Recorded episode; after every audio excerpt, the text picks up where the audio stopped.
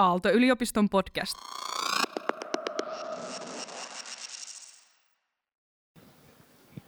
Okei, hyvät ystävät. Bö, bö, tervetuloa. Filosofia systeemiajattelu sarja jatkuu. Kiitos viime kertaisesta. Se oli kyllä jotain ainutlaatuista, mitä tässä salissa syntyy myöskin meidän, meidän vieraan kannalta. Että et hän oli kyllä, Vesamati Loiri, ihan tavattoman vaikuttunut tuolla takana. Ja sitten yksi hänen kommenteistaan oli, että, että siis tottuneena esiintyjänä ja tietysti henkilönä niin tuli selväksi meidän keskustelunkin kuluessa niin, niin herkkänä sille tilanteelle, missä ollaan, niin Vesun kommentti oli, että ei mitään paskoja fiiliksiä koko salissa. Ja, ja no mä sanoin, että tämmöistä meillä on yliopistossa. Mutta jotta me pääsemme tällä kertaa taas kunnolla käyntiin, niin huomioiden sen, että, että siinä missä olet, niin siinä on ehkä joku tuttu vieressä, mutta edessä ja takana ei ehkä niin tuttuja, niin, niin äh, olkaa hyvä, nouskaa ylös, tempaskaa joka suuntaan sinne helän dynaamisia kohtaamisia. Mahtavaa, mahtavaa, just näin. Tä, tässä on yksi niin, äh, ote äh, Time-lehdestä, niin äh, jokunen vuosi sitten jossa oli Lady Gagasta haastattelu. Tai semmoinen palsta, joka mun mielestä aika kiva Time-lehdessä. Jos on 10 kysymystä, 12 kysymystä, tässä tapauksessa 10 kysymystä, johon sitten sen yhden sivun sisällä niin tämä haastateltu vastaa. Tässä tapauksessa ottaen kantaa niin siten, että et, et hän nyt hyvin paljon pyrkii työskentelemään myöskin asiantuntijoiden kanssa – Lady Gaga, koska äh, hänen pyrkimyksensä niin on tehdä niin, äh, tuollaisesta ystävällisestä rakkaudellisuudesta niin, äh, tavallista ja, ja ehkä, ehkä suorastaan hohdokasta. Joka, ja muistan, kun mä luin tämän, niin mä olin aika tästä sähköistynyt, siis tästä tavallaan havainnosta, että jotta joku voi näin linjata – jotta joku voi näin ajatella, niin täytyy olla sellainen tilanne, missä siis se, mitä siinä linjataan, niin ei ole tavallista tai normaalia, sitten puhumattakaan, että se olisi hohdokasta.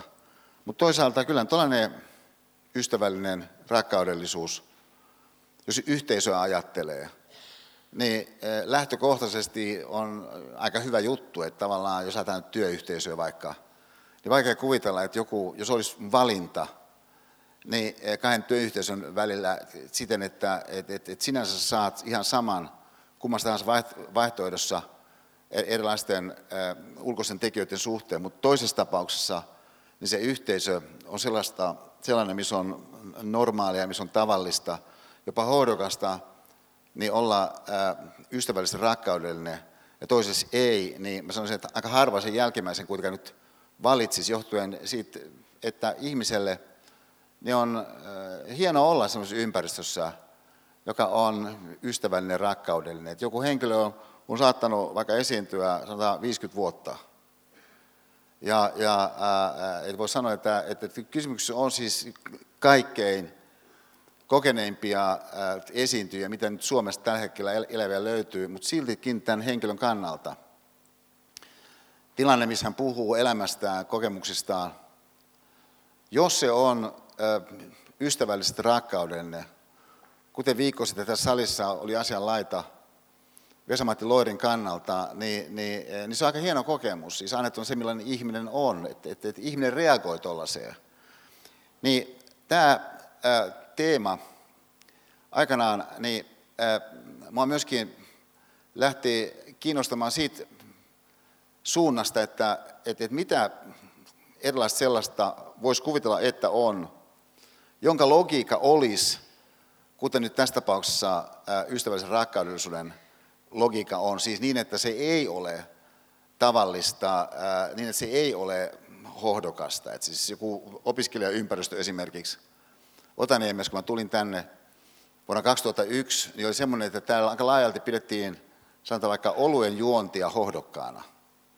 Ja, ja no, olen mä itsekin juonut olutta tuntuvalla innostuksella tässä joskus aikaisemmin. Ja, ja, ja joku, joku, joku niin kuin, pieni pullo voi edelleenkin mennä. Mutta yleisesti ottaen mun tuntuma silloin 2000-luvun alkupuolella täällä Otaniemessä teknisessä korkeakoulussa oli se, että et, et ylipäätänsä toi alkoholi, tällainen viinanjuonin kulttuuri silloisessa teknisessä korkeakoulussa oli kyllä oikeastaan aika lailla perseestä. Ja, ja et, et siis mun mielestä se ei ollut hohdokasta. Et mun mielestä se ei niin oikeastaan rakentanut yhtään mitään. Ja, ja et, et, no nythän se on muuttunut aika tavalla. Et mä sanoisin, aika harva se on tässäkin salissa sellaiset äh, miespuoliset teekkarit, joista on muitakin kuin teekkareita, niin, niin, mutta aika harva se on täällä salissa sellaiset miespuoliset teekkarit, jotka ajattelisivat, että, että jonkin huippuleidiin tekee vaikutuksen se, että sä pystyt juomaan kaksi äh, pitkää olutta niin, niin putkeen. Ja, ja äh, et, et melkein veikkaan, että sä oot huomannut, että et, et tuommoisissa siis se, että sä juot vettä, niin, niin, niin saa justiin sen jonkun huikean informaatioverkostoissa opiskelevan niin, niin ex-Suomen mestari leidin, joka soittaa saksofonia, niin pikkasen kuin vilkaisemaan teikäläisen suuntaan. Että, että toki on niin, että missä tahansa yhteisössä jotkut jutut niin saattaa muuttua sen suhteen, mitä pidetään hohdokkaana. Ja yksi sellainen asia, mitä äh,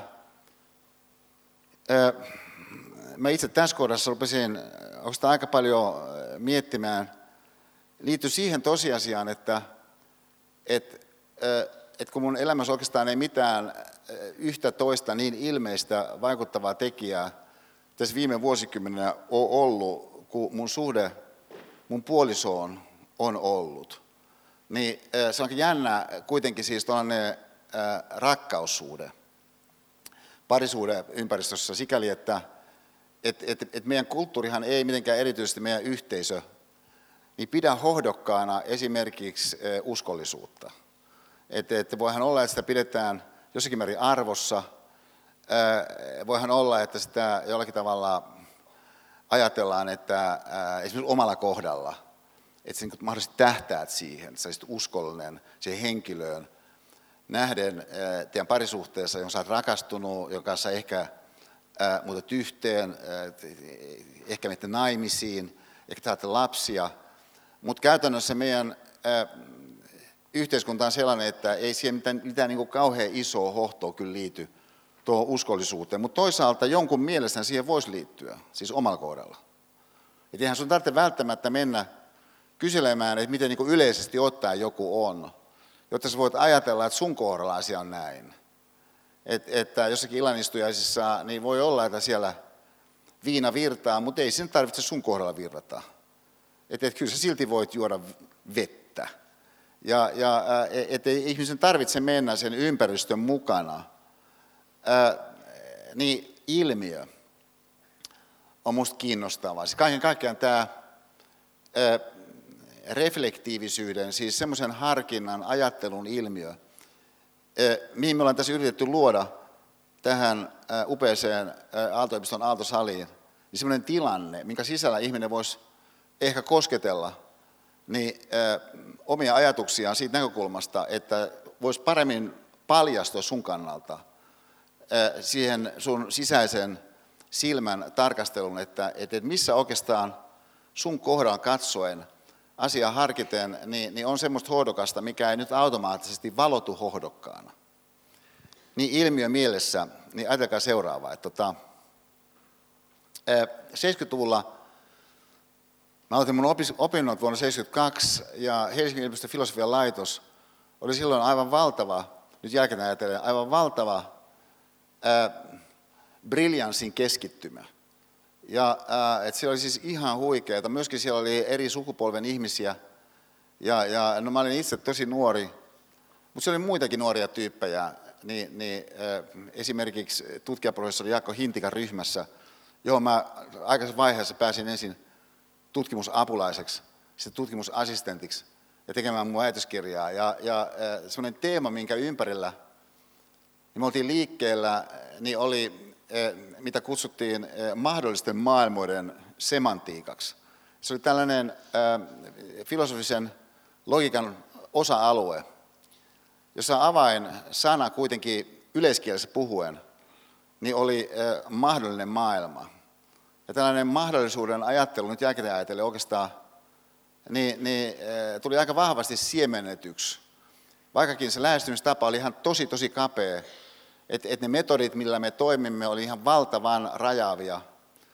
Ja koska olimme filosofisen logiikan kautta niin, niin miettimässä mahdollisuutta. No sitten myöhemmin, kun minua alkoi yhä enemmän kiinnostaa kulttuuriin ja ihmisen elettyyn elämään liittyvät kysymykset.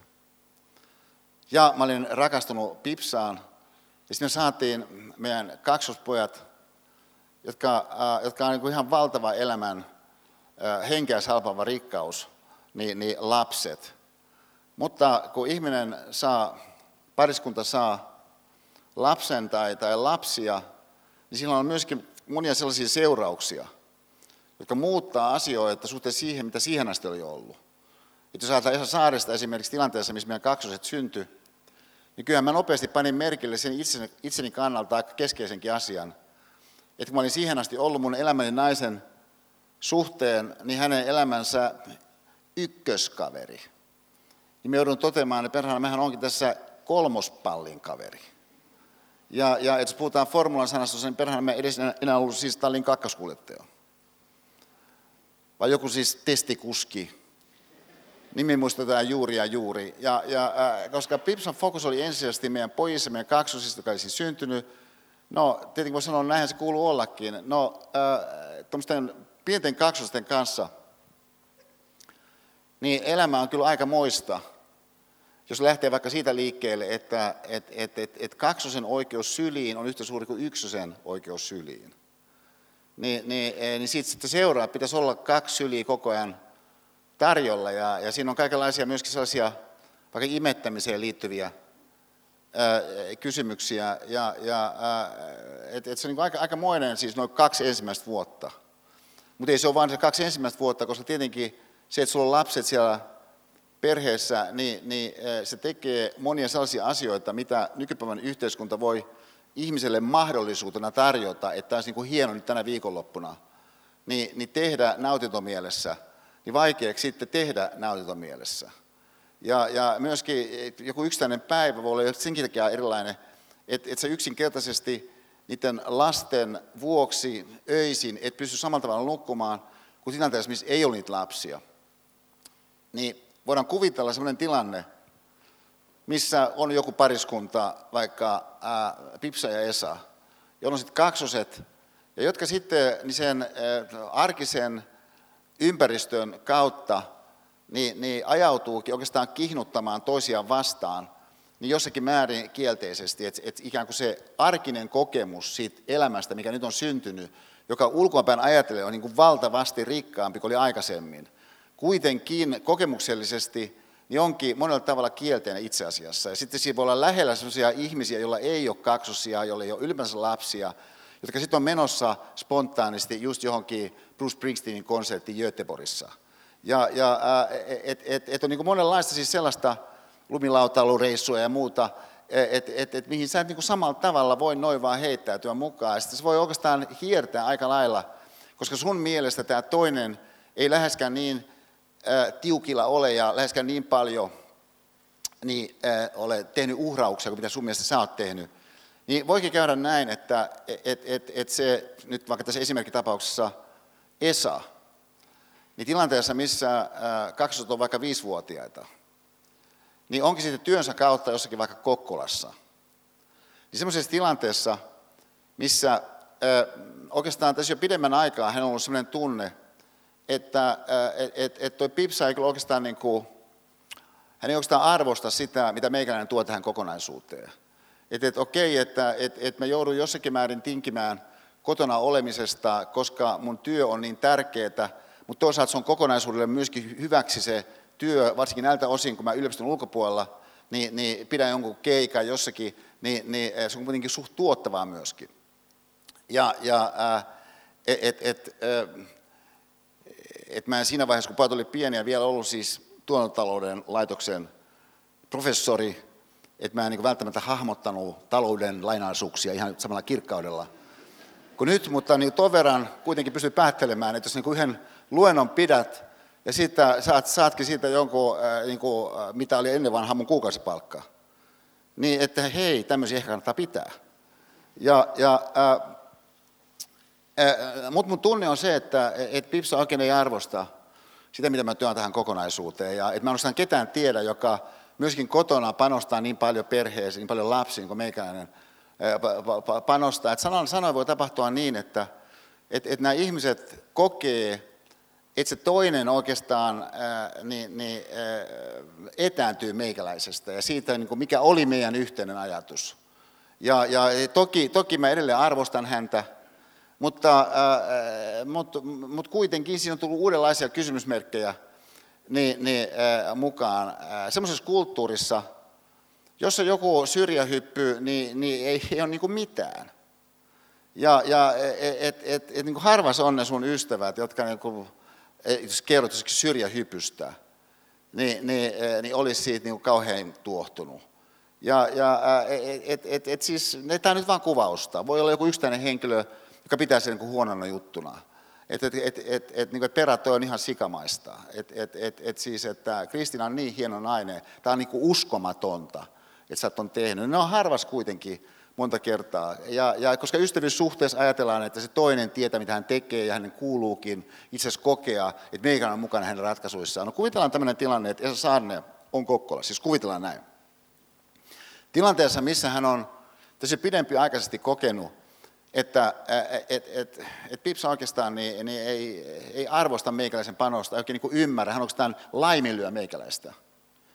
Ja, ja hän, on, hän on hieno ihminen, hän on hieno äiti, mutta jos ollaan ihan raaka rehellisiä, niin hän laiminlyö meikäläistä. Niin mä oon siellä Kokkolassa, ja, ja no, mulla on ollut siellä upea keikka, sanotaan 300 ihmistä jossakin tilaisuudessa, on onnistunut aivan loistavasti, ja, ja, mutta mä en pääse enää illalla sinne kotiin, vaan mä jään sinne yöksi ja on siinä justiin tsekkaamassa sisään. No siihen aikaan oli vielä ja se on ehkä niin kuin Kokkolan kumuluksessa, mä justiin tsekkaamassa sisään. Ja huomaan sitten silmäkulmasta niin, niin, niin, niin semmoisen aika hoidokkaan leidin siinä, ja, ja, joka just semmoisella vähän niin kuin pipsa-tyyppisellä, semmoisella luovalla energialla, siinä tietty huumori mukana – niin, niin ilmestyy sinne mun silmäkulmaan. Ja, ja just jotkut niin kuin huikeat hiukset, siis jotkut tanskalaistyyppiset hiukset, joka näyttää siltä, että niitä ei ole yhtään tehty, kun on kolmisen tuntia tehty.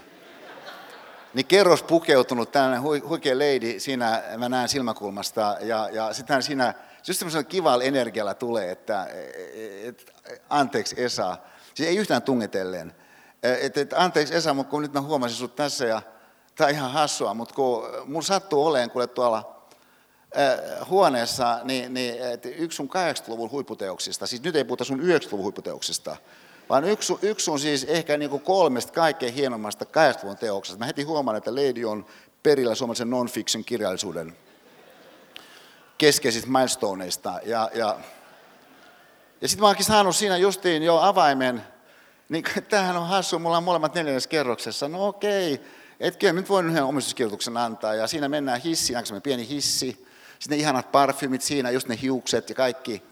Ja siinä kun mennään hissillä kohti neljättä kerrosta, niin mehän nopeasti panen sen merkille, että mehän ollaan sukulaissieluja. Mä panen tämän merkille siitä, kuinka innostunut tämä lady on E-Saarisesta.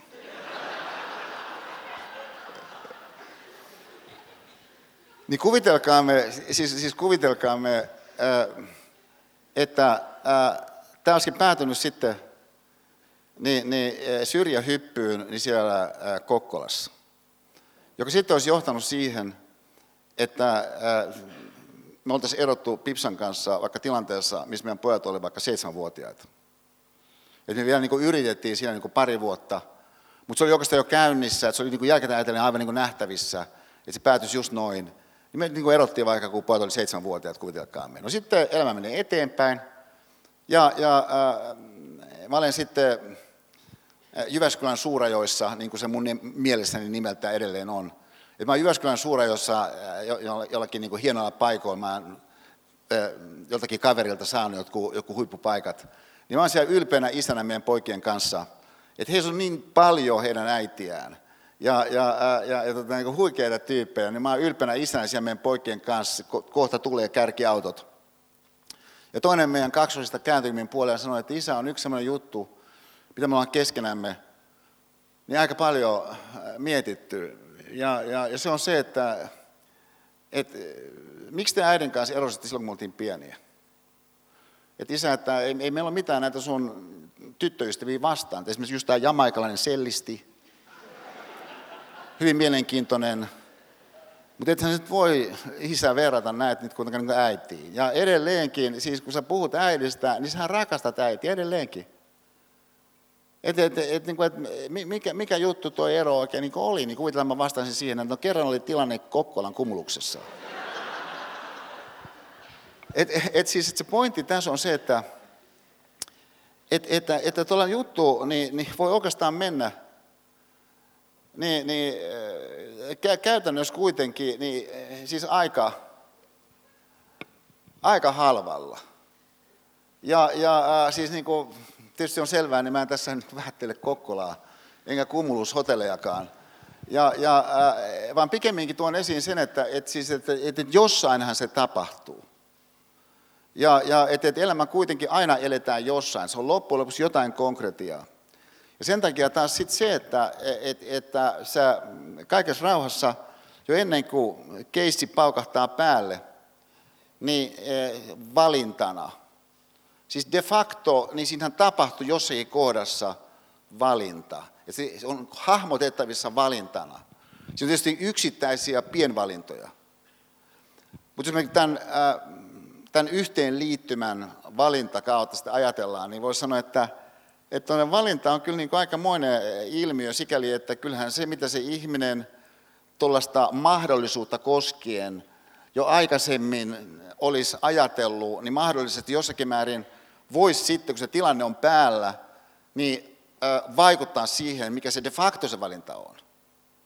Ja, ja et, et toki on niin, että et meidän ajattelun yhteys käytännön ö, toimintaan, niin siinä on aina oma epävarmuutensa, että, että, että ei ole suoraa yhteyttä ajatuksesta toimintaan, mutta kyllä se niin kuin jonkinlainen niin kuin vaikuttavuuden elementti on aika, aika helppo ajatella, että olisi olemassa, että vaikka nyt Esarsen tapauksessa, että jos alkaa käydä niin, että Esarsa on yhä enemmän esityksiä yliopiston ulkopuolella, ja sitten edelleen alkaa olla yhä enemmän niin, että, että, että ää, että, että ne ympäristöt, missä hän sitten siellä yliopiston ulkopuolella toimii, on sellaisia ympäristöjä, jotka sitten hivelee hänen itsetuntoaan. Et esimerkiksi, että ne henkilöt, ketä hän siellä kohtaa, ne on ihan valtavan innostuneita pelkästään siitä, että hän tuli paikalle. Niin, että et siihen hänen ammattiinsa voi siis liittyä sellaisia piirteitä, jotka lähteekin sitten ruokkimaan, niin, niin, niin kuin tietynlaisia kuitenkin me tiedetään itsekäämpiä ihmisen motiiveja. Ja, ja kun ihmisillä on monenlaisia motiiveja, niin, niin jotkut on itsekäämpi kuin toiset motiivit. Ja, ja että et oikeastaan tuntuu aika hyvältä olla siinä niin kuin ihailun kohteena vaikkapa. Ja, ja et, et, ihan pelkästään sanotaan vaikka se, että jos mä niin menen jonnekin paikkaan X, Kokkola, mikä vaan se onkaan sitten, niin siellä on joku tilaisuus, jota nämä ihmiset on ehkä järjestelleet siis kuukausia. Se on niin heidän kannalta ihan valtava juttu. Ja, ja et, et on siellä varmaan mieshenkilöitä, niin siellä on myöskin niin naishenkilöitä. Ja, ja, ja, ja tota, no mä olen tällainen niin heterohenkilö. Ja, ja, mutta mä oon pannut merkille kyllä sen tässä, että et, et, et on niin leidejä, jotka niin vaikuttaa meikäläiseen. Ja, ja että et syntyy semmoinen joku ja, ja niin vaikutus sisäisesti. Ja että et, et olemme myöskin tällaisia biologisia olentoja, mikä tahansa termi nyt olisikaan sit siinä, johon liittyy niin kuin isoja voimia. Mutta tietysti eihän tuommoinen voima, niin, niin yksistään mikään voima ole. Et, et se on voima ainoastaan sen kautta, että sille annetaan semmoinen voima, mikä nyt vaikka itsekyydelle ja, ja jollekin keholliselle nautinnolle, vaikka seksuaalisuudelle, niin se henkilö jossakin tilanteessa saattaa loppujen lopuksi aika halvallakin antaa, mutta vaihtoehto olisi ollut se, että hän olisi jo kaikessa rauhassa ennakolta tähän miettinyt sitä. Ja tämän kautta sitten, kun hän olisi miettinyt sitä, niin olisikin sitten syntynyt sellainen tilanne, että, että se hänen ratkaisunsa siinä tilanteessa sitten että ehkä onkin hyvin toisenlainen kuin mikä se vaihtoehdossa olisi. Että jos mä ajattelen niin omalla kohdalla, niin että, että okei, on niin yksi juttu se, että et, et, et, et, tota, et, et, et, jos sä ajattelet, että jos ajattelet sitä, että joku, joku henkilö, joka alkaa saada kuuluisuutta, jonka elämän ympäristöt on sellaisia, että, että niihin liittyy yksilötasolla erilaisia niin hiveleviä puolia, niin, niin kuitenkin miettisikin sitä, että, että, että onko mun jotakin ehkä kuitenkin syvempää jossain. Sellaista, joka, joka tässä oikeastaan, niin kuin, kun mä asiaa mietin, niin tunnistan omakseni. Et esimerkiksi niin sanokseni esipipsallisina aikoina. Niin, ja silloisessa kulttuuriympäristössä, niin kyllä mun ajatus oikeastaan oli se, jos ollaan ihan siis raakarehellisiä, että et, et, et, jos sä oot niinku kulttuurin puolella ää, huipputyyppi, niin, niin, niin onhan se ihan luonnollista, että monet on niinku kiinnostuneista suusta niinku seksuaalisesti. Ja, ja sitten sä voit olla mielestäsi niinku, tosi moniulotteinen, sä oot niinku kiinnostava tyyppi, että et, onko nyt todennäköistä, että kukaan yksi henkilö loppujen lopuksi, niin pystyisi koko sen ihmisen kokonaisuuden, mikä sä mielestäsi olet, kohtaamaan. Niin äh, oli oikeastaan mun ajattelua. Ja, ja äh, en, enkä mä nyt tätä siis mitenkään hirmuisesti paheksukkaa, mutta mä vaan niin kuvaan, että toi oli semmoista ajattelua, mutta se pointti on, että se muuttuu. Se muuttuu tietynlaisen ö, pohdinnan seurauksena yhdistyneenä siihen, että mikä olikin käynnistynyt siinä jo aikaisemmin, niin tietyn semmoisen ystävyyssuhteen kautta, mikä mulle syntynyt, niin tällaiseen punapäähän pohjoisesta, ja, ja johon mä sitten rakastuin. Ja, ja joka eri, eri vaiheiden jälkeen niin sitten osoittautui, että hänkin on rakastunut muhun. Sitten alkoi se meidän, me, me, meidän, meidän suhde. Ja kun se muuttui, alkoi se suhde, niin, niin oikeastaan ilman, että mä sitä sen kummemmin siinä alun alkaen ajattelin, mutta kyllä mä sitten myöskin aloin ajatella sitä ihan tietoisesti, aiheutti sen muutoksen, että mä aloin ajatella, että et, et, todellisessa uskollisuudessa on oikeastaan hohtoa. Ja, ja et, et, et, et sä oot siis yhden naisen mies. Et siis tässä on niinku hohto mun mielestä. Ja joka ei tarkoita sitä, että jonkun muun pitäisi samalla tavalla ajatella, se on vain, että mä ajattelen näin. Mutta se, että mä ajattelen näin, niin kyllä tarkoittaa sitä, että et, et, et, et mä oon oikeastaan tietynlaisen jutun kanssa aika lailla niin kuin sinut. Ja, ja, joka siis on se, että et, ei mun tarvitse tässä niin mietiskellä, kun mä tapaan erilaisia upeita hahmoja, että, että, että olisiko tämä nyt kuitenkin niin kuin poikkeus niin kuin yleissääntöön. Ja, ja et, et, et, et, et siis tavallaan se sellainen, että syntyy kenties jopa niin kuin laajeneva yhteys, niin johonkin sun itses ulkopuoliseen kokonaisuuteen, niin on sitä mahdollisuuden maailmaa, joka minusta on kyllä kiinnostava. Ja, ja et, et, jos mä ajatellaan Vesku Loiria, niin mä sanoisin, että et, et 75-vuotiaana, kun hän oli meidän edessämme täällä viime viikolla, niin kyllä mä sanoisin, että me aistettiin se, että tässä on niin ihminen, jonka sydämen ääni niin, niin, niin kuin aika vahvasti niin, e, oli kuultavissa, kun hän täällä nyt oli meidän vieraana. Että hän on jollakin tavalla yhteydessä johonkin niin kuin laajempaan. Ja, ja ja mikä tässä on tärkeää, niin on se, että, että nyt tähän sydämen ääni ei kuitenkaan ole siis jotain sellaista, jota sä voisit, jota tässä aihetta suin päin kuunnella, kun se voi olla, että, että paat merkille tämän yleisinhimillisen ilmiön. Siis sen, että, että, että kun nyt vaikka Josef Stalin kuoli, niin, niin, niin siis ympäri Neuvostoliittoa siis niin ihmiset avoimesti itkivät, kun isä aurinkoinen on poissa. Et, et, et, et siis nämä diktaattorit kaikkina aikoina kaikkialla, niin herättää myöskin innostusta jossakin, ihmisissä. Ja sen takia se ihminen, joka, joka siinä diktaattorissa niin, niin, jollakin tavalla kokee jonkun projektion, niin, niin äh, on valmis hyväksymään sen, että se, niin tämä henkilö vaikka ampuu jonkun tyypin, kun sattuu kadulla vastaan. Että et, et hän ei niin jää siihen kiinni, koska siihen asiaan liittyvät moraaliset, eettiset näkökulmat, niin jostakin syystä hänen mielestään sisäisen äänen kautta, kun asia tarkastelee, niin on loppujen lopuksi äh, niin, niin, äh, marginaalisia ilmiöitä. Niin tämä kaikki mielessä. Niin, äh, niin mä haluaisin sukeltaa pikku videon pätkään. Äh, siinä on kesto niin, äh, kaksi minuuttia. Ja, ja äh, tämä videon pätkä, mä pikkasen sitä tässä äh, johdattelen ensin. Niin, äh, tämä on Tämä Lady Gagan video ja esitys äh, kappaleesta Bad Romance. No, Lady Gagahan on äh, yksi oman alansa luovimpia toimijoita, rohkeimpia toimijoita, joka e-, erittäin mielellään vie jonkun ilmaisurekisterin aivan äärimmilleen, aivan äärirajoille, ehkä jopa siitä ylitse. Et, et, toki tuollainen elämän sektori, missä hän toimii, tavallaan show business, niin on sellainen, missä kuuluukin asiaan, että tehdään erilaisia näyttävyyksiä.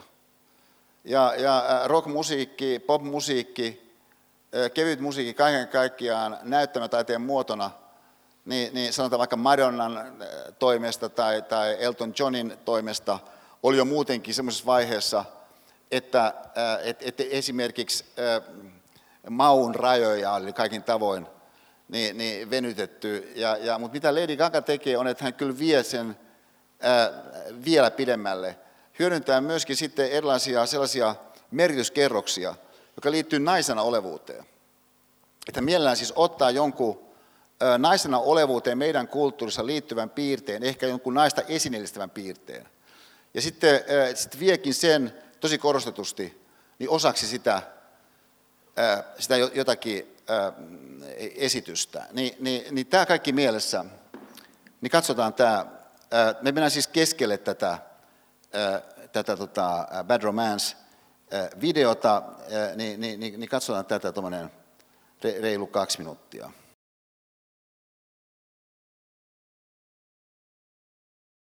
Sinne kärähti kultaleuka.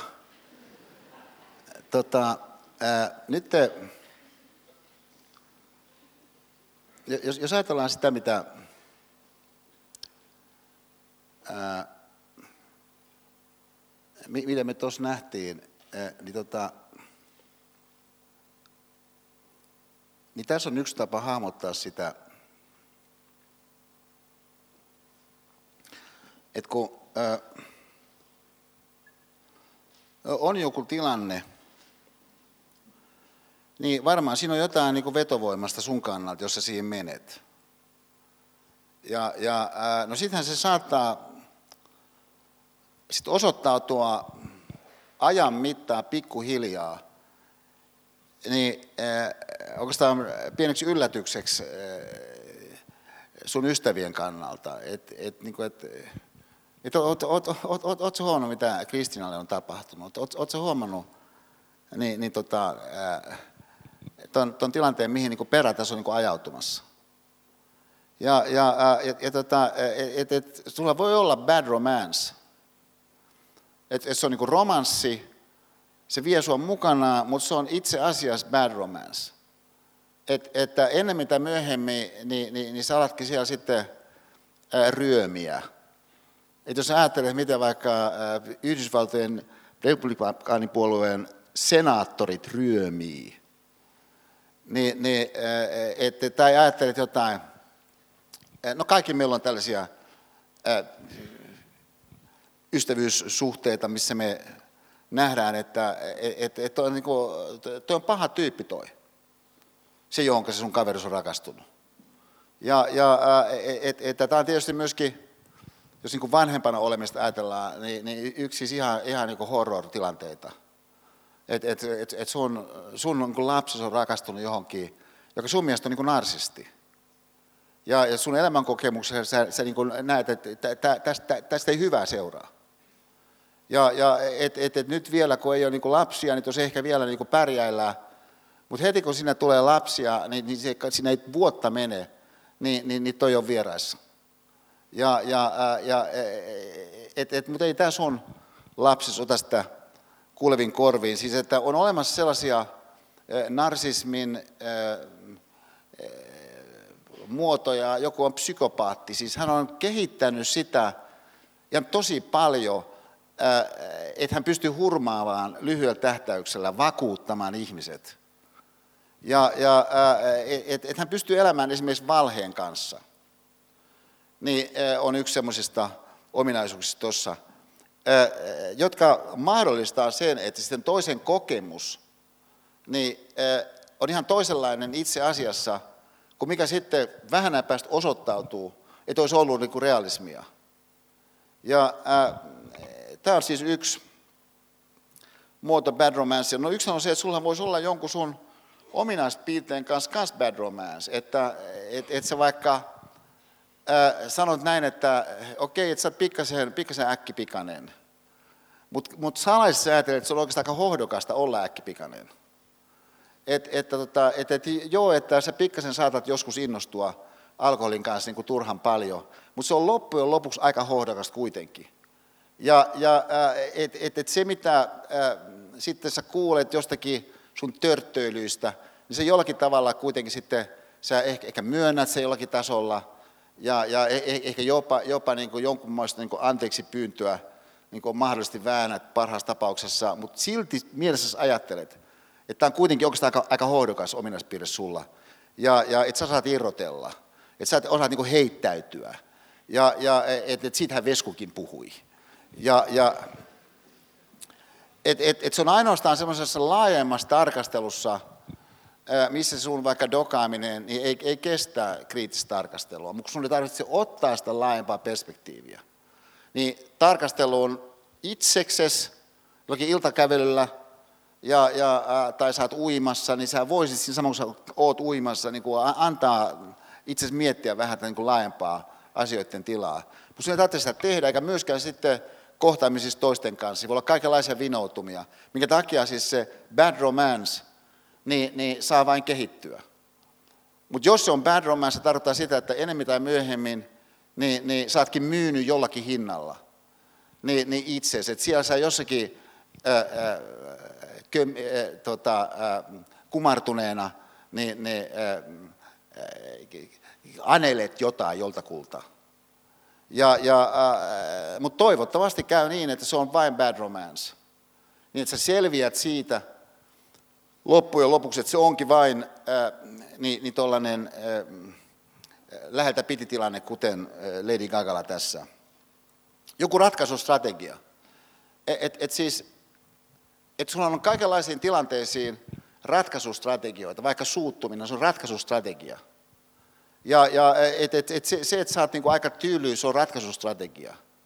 Että et, et sun tapas kaiken kaikkiaan niin, niin asennoitua erilaisiin syntyviin tilanteisiin, siis kaiken aikaa mukana erilaisia ratkaisustrategioita. Että niin ajattelet näin, että, että okei, että et, et olisi niin hieno juttu, jos meikäläinen pystyisi olemaan niin avoimempi, mutta se, että sä niin kaiken suhteen lähde heti avautumaan, niin se on oikeastaan niin aika toimiva strategia kuitenkin, että sä pystyt niin keskittymään sit siihen ja siihen. Ja sen kun tajuat kyllä sen, että, että Aalto-yliopistossa jo sen ideankin vuoksi pointtina oli se, että sä liität niihin sun opintoihin, niin, niin sellaisiakin opintoja, jotka ei liity niihin sun pääopintoihin mitenkään. Tämä on itse asiassa niin koko, niin koko yliopiston keskeinen idea, mutta ei sun tarvitse sen mukana mennä, koska sä voit ajatella, että, että se, että sä keskityt tähän johonkin juttuun ainoastaan, niin, ää, niin kuin kuitenkin ratkaisustrategiana niin, niin tulee toimii parhaiten. Niin ää, sulla voi olla joku kilpailu vietti, siis mikä hoiva vietti, mikä tahansa voi mennä överiksi. Ja justiin se tosiasia, että mikä tahansa voi mennä överiksi, tarkoittaa, että melkein mikä vaan voi tietysti olla myöskin osa sun ää, mielessä toistamaa identiteettitarinaa. Että sulla on joku semmoinen kertomus siitä, että kuka sä oikein olet. Ja, ja että et, et, et sä oot tämmöinen aika, aika reilu tyyppi sydämessä, joka on vaatimaton ja, ja joka, jo, jo, jo, joka, joka, joka tuota, ei niin kuin, kuitenkaan sitten ihan hirveän paljon käytännössä ole valmis ympäristönsä suhteen kiinnostumaan, kun ei kukaan muukaan siinä ympäristössä näytä olevan niin kauheasti kiinnostunut ympäristönsä suhteen. Vaikka että sulla on niin tietynlainen semmoinen näkemys siitä myöskin, että missä sun vahvuudet on, missä suhteelliset heikkoudet on, mutta sulla onkin sitten bad romance niin sen itse tarinan kanssa. Koska kyllä tosiasia on se, että et voisihan olla niin, että joku ominaisuus, kun sulla on, että se voisi olla joku toinenkin ominaisuus pikkuhiljaa. Ja jos sä tavallaan lähtisit kehittämään sitä jotakin puolta, vaikka sun lojaliteettia, ja, ja et, et, ei se ole sellainen asia, mikä on niin valmiina annettu. Että jollain voi olla joku taipumus, ei se ole silti valmiina annettu, mutta sä voit lähteä niin miettimään sitä, että et, et onko tuossa pointtia.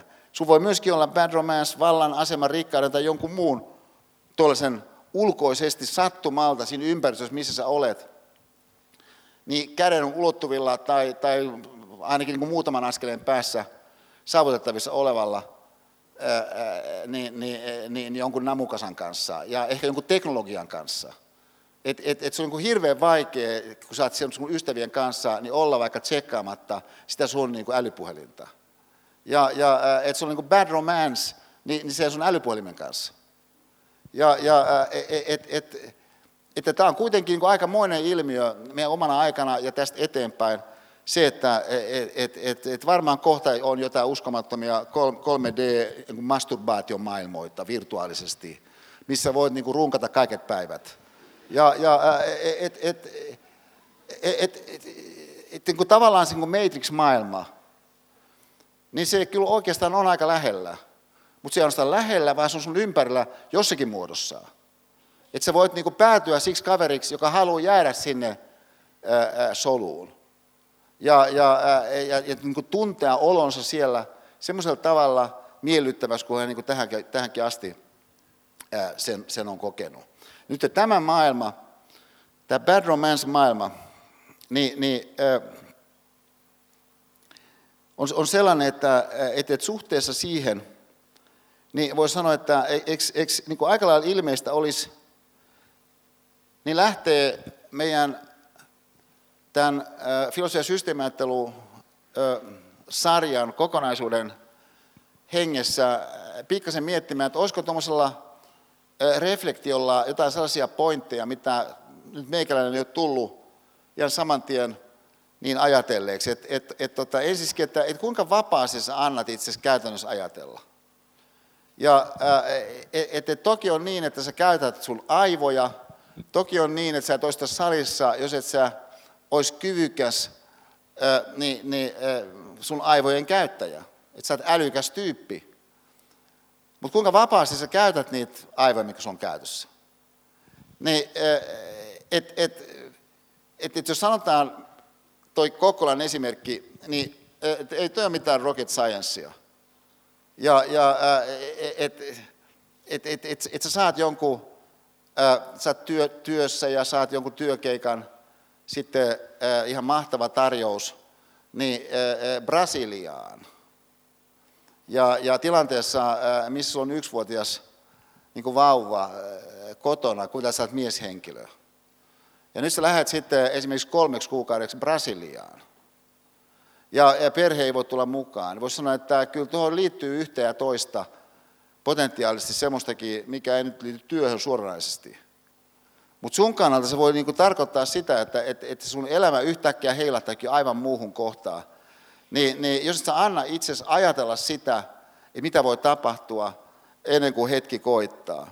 Kuinka usein de facto, niin se siis käytännössä niin, niin, niin teet. Jos ajattelet vaikka viikko taaksepäin.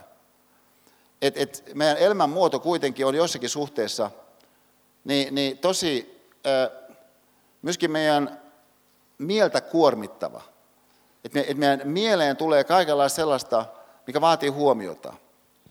Ja sitten jos kysyt näin, että no, jos reflektiolla on joku pointti, niin onko se semmoinen pointti, minkä suhteen niin mä koen riittävästi motiivia, että mun kannattaa tonne päin lähteä. Et, et siis, jos ajatellaan vaikka sitä, että nyt tässä salissa voi kuvitella, että tapahtuu, niin yksi, mitä voidaan kuvitella, että tässä salissa tapahtuu, on, että ihminen tulee ajatelleeksi sellaista jotakin ää, mieleyhtymää itseään koskien, jota hän ei olisi sitä mieleyhtymää itseään koskinen tullut ajatelleeksi ainakaan sillä läsnäolevuudella, sillä tosissaan olevuudella, millä se tämän salin sisällä sitä käytännössä sitten de facto niin reflektoit. Minkä seurauksena sitten joku asia, vaikka siinä, että mikä liittyy vaikka sun kykyyn olla niin, niin, lojaali ihmisille, jotka on sun kanssa samassa tiimissä.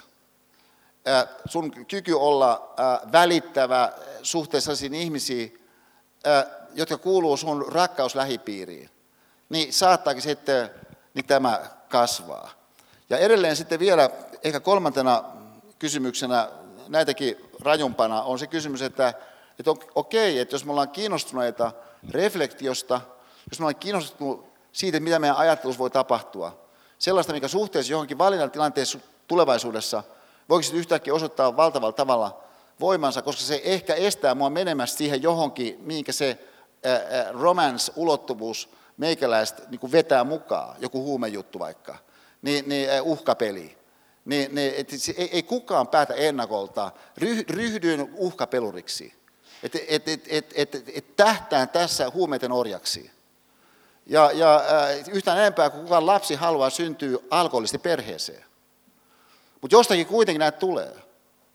Ja niitä tulee siis koko ajan nyt. Et meillä on tässä 600 ihmistä salissa, niin täällä on sanotaan sata ihmistä, jotka jossakin skenaariossa olisivat nämä sata ihmistä kymmenen vuotta tästä, niin jossakin bad romanceissa. Mutta todennäköisyys siihen on pienempi sen seurauksena, jos on niin, että sä niin hetken aikaa pysähdyt miettimään, että toikin on elämässä mahdollista. Että tuollainen systeeminen vaikutus voi ajan yli itse syntyä. Se on systeeminen se vaikutus, koska se ei nouse pelkästään sinusta, vaan se on sinä suhteessa kaikenlaiseen muuhun. Että syntyy yhteisvaikutus. No, mitkä on sun hardware-rajoitteesta? Siis nyt, mä tässä hetken aikaa viivyn. Et kun me ajatellaan itseämme ihmisolentoina,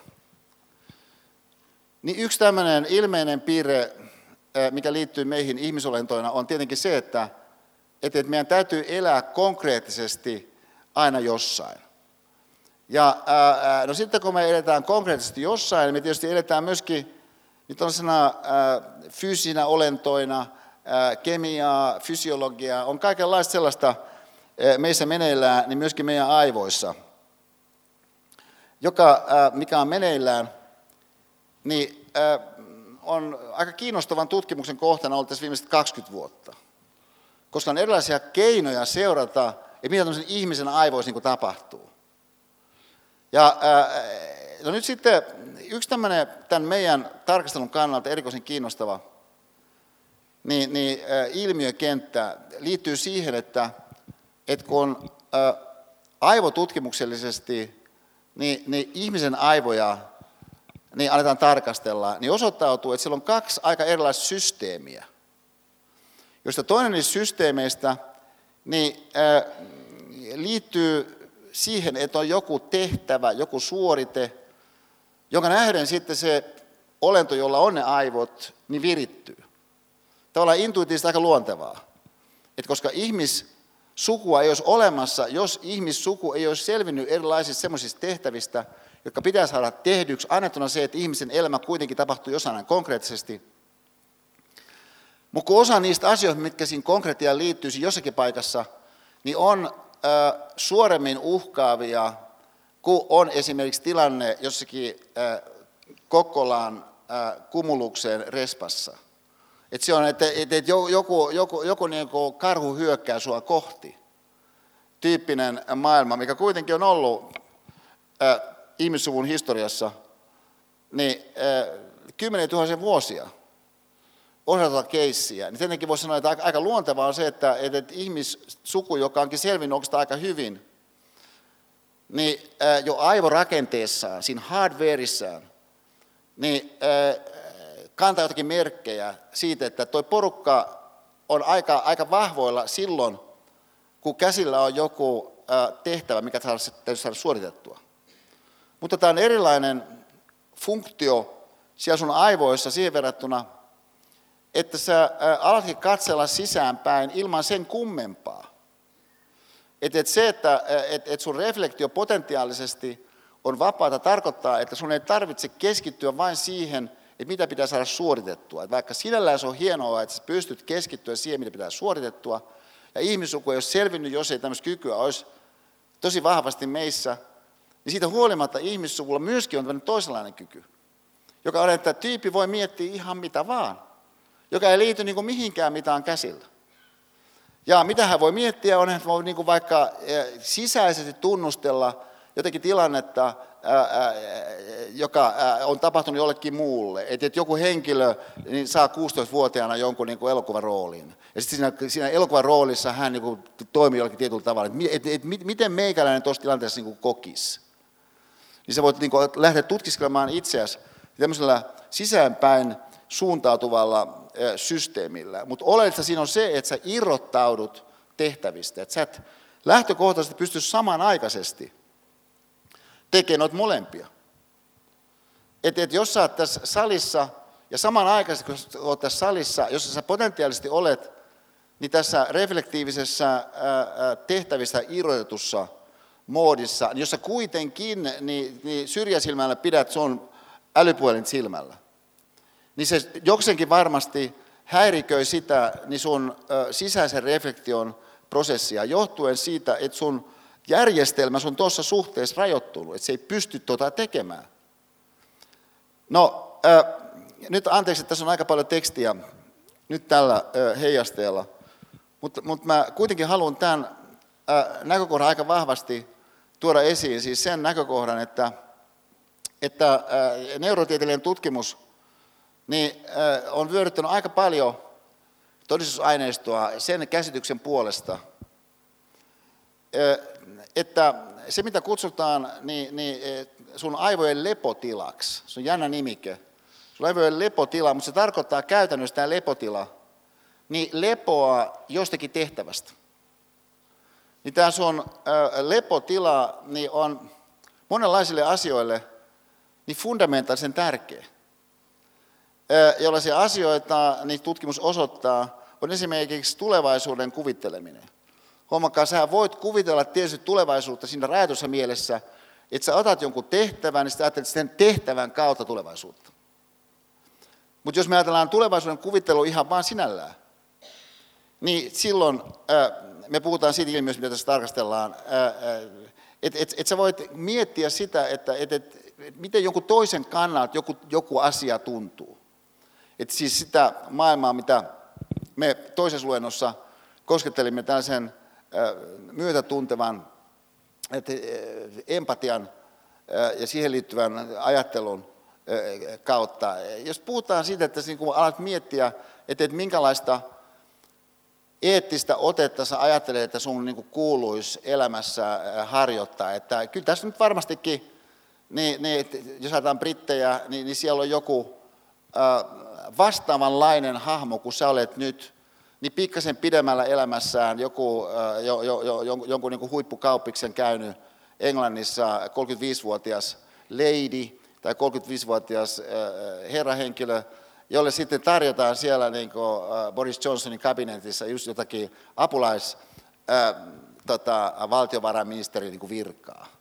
Et vaikka hän niin kuin on ollut ehkä sitä mieltä tässä, että et, et kyllähän Boris aika paljon valehtelee, mutta hetkinen, kyllä kuitenkin meikäisen uran kannalta niin aika huikea tarjous on. Ja loppujen lopuksi pystyn aika monia niin myönteisiä asioita viemään tässä eteenpäin. Ja, ja et, et, et, siis, niin kuin, että se bad romance aika herkästi tuommoisessa tilanteessa lähtee e, käynnistymään, mutta tietysti henkilöhän olisi voinut moraalisesti ajatella omaa elämäänsä. Että niin kuin tavallaan, että, että onko olemassa jotakin rajoja, minkä yli sä et mene. Että, että onko olemassa joku hinta sulla vai eikö ole. Se on ihan mahdollinen näkemys, ei ole mitään hintaa. Että sä et ole ostettavissa. Ja, ja äh, mä sanoisin, että äh, todennäköisyys, että sä oot sellainen henkilö meidän kulttuurissa, joka ikään kuin automaattisesti niin olisi äh, siinä sun sisäisessä harkinnassa niin valmis, että sä et ikään kuin tarvitse tätä sun myötäsyntyistä kyvykkyyttä, joka sun hardwareissa on. Joka myötäsyntyinen kyky, mikä sun hardwareissa on, on niin sun kyky kääntyä sisäänpäin ja reflektoida asioita ilman sen kummempaa halua työntää sitä niin semmoiseen sanastoon, joka palautuu niin, tehtävien, tehtävien suorittamiseen. Joten vielä viimeinen kohta. Niin tämä sisäänpäin katsova systeemi, niin tutkimuksen mukaan niin on erikoisen häiriöaltis niin ulkoisille väliintuloille. Että ei tarvita kauhean paljon ulkoa päin niin, että sun sisäänpäin suuntautunut systeemi ei pysty tekemään, mitä se olisi pystynyt tekemään, josta ulkoista häiriötä ei olisi tullut. Ja, ja et, et, et sanotaan vaikka tällainen, mitä mä tässä salissa olen arvostanut tosi paljon. Johtuen siitä, että mä olen yrittänyt luoda semmoista luennoimisen tyyliä, joka luennoimisen tyyli reaaliaikaisesti aktivoisi mun omaa sisäänpäin katsoa systeemiä niin, että ihmisissä myöskin se kenties aktivoitus enemmän kuin jos se muus ei olisi aktivoitunut. Et huomatkaa, että jokuhan voi pitää luentoa siitä näkökulmasta, että tämä on tehtävä, mikä mun pitää tehdä, ja sen takia hän tekee lineaarisen suunnitelman, miten hän sitten suorittaa sen. Mutta tämä ei ole mun tyyli. Et mun tyyli on yrittää tässä tilanteessa reaaliaikaisesti niin ajatella sellaisia asioita, jossa sitten mun sisäänpäin katsova systeemi niin voisi muodostaa semmoisen alustan tai, tai semmoisen kaikuympäristön, niin että se sama tapahtuisi niin sinussa osallistujana. Niin tällainen tavoiteltu flow, niin sen ajan yli, mikä meillä on käytössä, niin on, on, on, on tosi häiriöaltis. Minkä mä sanoisin, että ihmiset aistii tässä salissa niin, että, että, että ihmiset lähtökohtaisesti vaalii tässä salissa niin sen, mitä tässä on tapahtumassa, tapahtuvuutta. Ja, ja et, et nythän tässä joitakin ihmisiä lähti pois. Mutta se on sinänsä harvinaista, että kukaan lähtee pois. Ja, ja, ja nyt mä tarkoitan, etteikö ihmiset siis saisi lähteä pois. Että ihmiset saa tulla periaatteessa silloin, kun me haluaa tulla ja lähteä, kun ne haluaa lähteä, mutta käytännössä useimmiten näin ei tapahdu. Että useimmiten ihmiset vaalii tätä tilannetta. Miksi? Koska tämä kolmos pointti siitä, että kuinka herkkä meidän sisäänpäin kääntyvä reflektiivinen systeemi itse asiassa on, niin on. Niin me haluamme sitä vaalia, koska huomaamme, että tämän tilanteen ulkopuolella se ole niinkään helppoa saada sitä sun reflektiivistä tarkastelua käyntiin, minkä seurauksena – niin se jollakin tasolla pystyt hahmottamaan sen riskin, mikä elämään sisältyy sen maailman kannalta, mitä mä tuossa äskeisessä aikaisemmassa eh, Lady Gaga-videon liittyvässä eh, hahmotuksessa niin eh, nimikkeen Bad Romance alla ryhdyin tarkastelemaan. Ja mikä tässä on merkittävää myös muistaa, on se, että nyt kun sulla on erilaisia kyvykkyyksiä, ja me tiedetään, että tässä salissa on sellaisia henkilöitä, joiden niin sanokseni algoritminen kyvykkyys on valtavaa luokkaa. Et, et, et sun, sun niin kapasiteetti on ihan tosi kova joissakin suhteissa, minkä kautta sä pääset johonkin huippuohjelmaan. Minkä takia se, se e, sun, sun ajatus siitä, että et, et siellä kauppiksessa pääsit niin opiskelemaan niin, niin rahoitusta, niin on niin sun mielestä aika vahvoilla tuossa koska sun algoritminen kapasiteetti on niin huomattava, mutta sun algoritminen kapasiteetti ei takaa minkään asteessa sitä, että sä käyttäisit sun reflektiivisyyteen niin sitä kapasiteettia.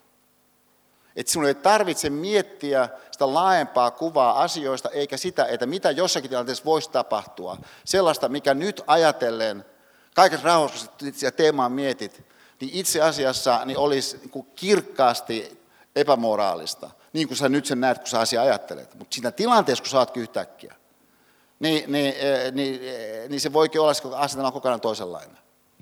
Ja, ja nyt tämä, tämä teema, mitä me tässä avaamme, me vielä sanoisin sen toisesta suunnasta seuraavasti, että et, et, tota, jos te ajattelette yhtä meidän työskentelytapaa tässä salissa, niin se yksi työskentelytapahan on ollut se, että et, et, että mä esittelen jonkun sanan tai sanayhdistelmän sillä ajatuksella ja sillä toiveella, että se joku sana tai sanayhdistelmä voisi olla hyödyllinen sun kannalta niin sanokseni semmoisena majakkana, joka majakka sitten muodostaisi viitepisteen, minkä kautta sun on helpompi siellä sitten seilata siellä merellä.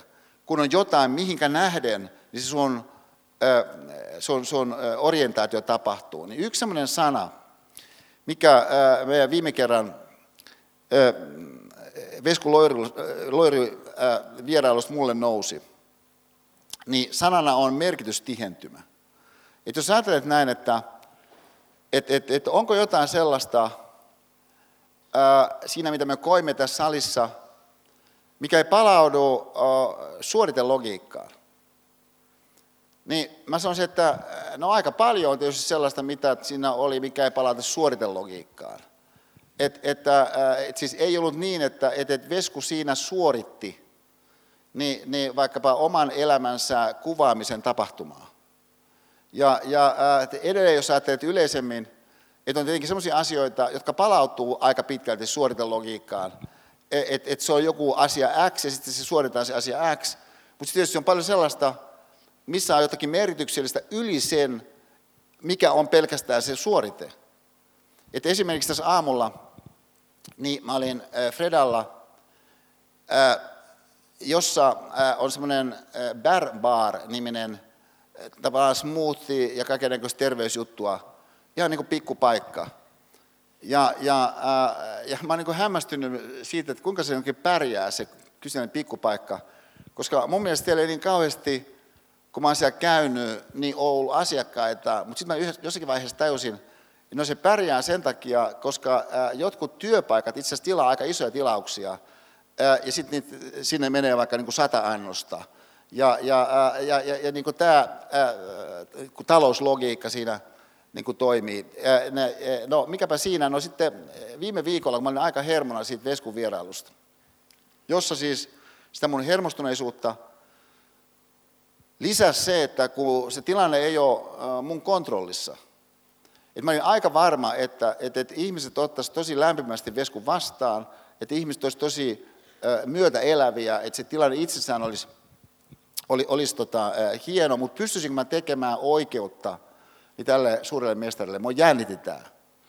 No, sitten mä olin siellä, äh, siellä Barbaarissa siis viikko sitten, sitten niin kun hahmottelin jotakin niitä, äh, niitäkin niin keskeisiä teemoja, mitä mä ajattelin tähän mun, mun muistikirjaan, että mitä, mitä, mitä mä ehkä sitten semmoisena ta, ta, tavallaan, ei nyt mindmappina, mutta vähän niin kuin mindmappina, niin, niin pyrkisin tuomaan tarkasteluun. Ja, ja, ja tota, jotenkin se tilanne oli niin aika ää, ihan yllättävänkin luova koska, mulle, koska mulla oli sellainen tunne, että mä oon niin vapaa.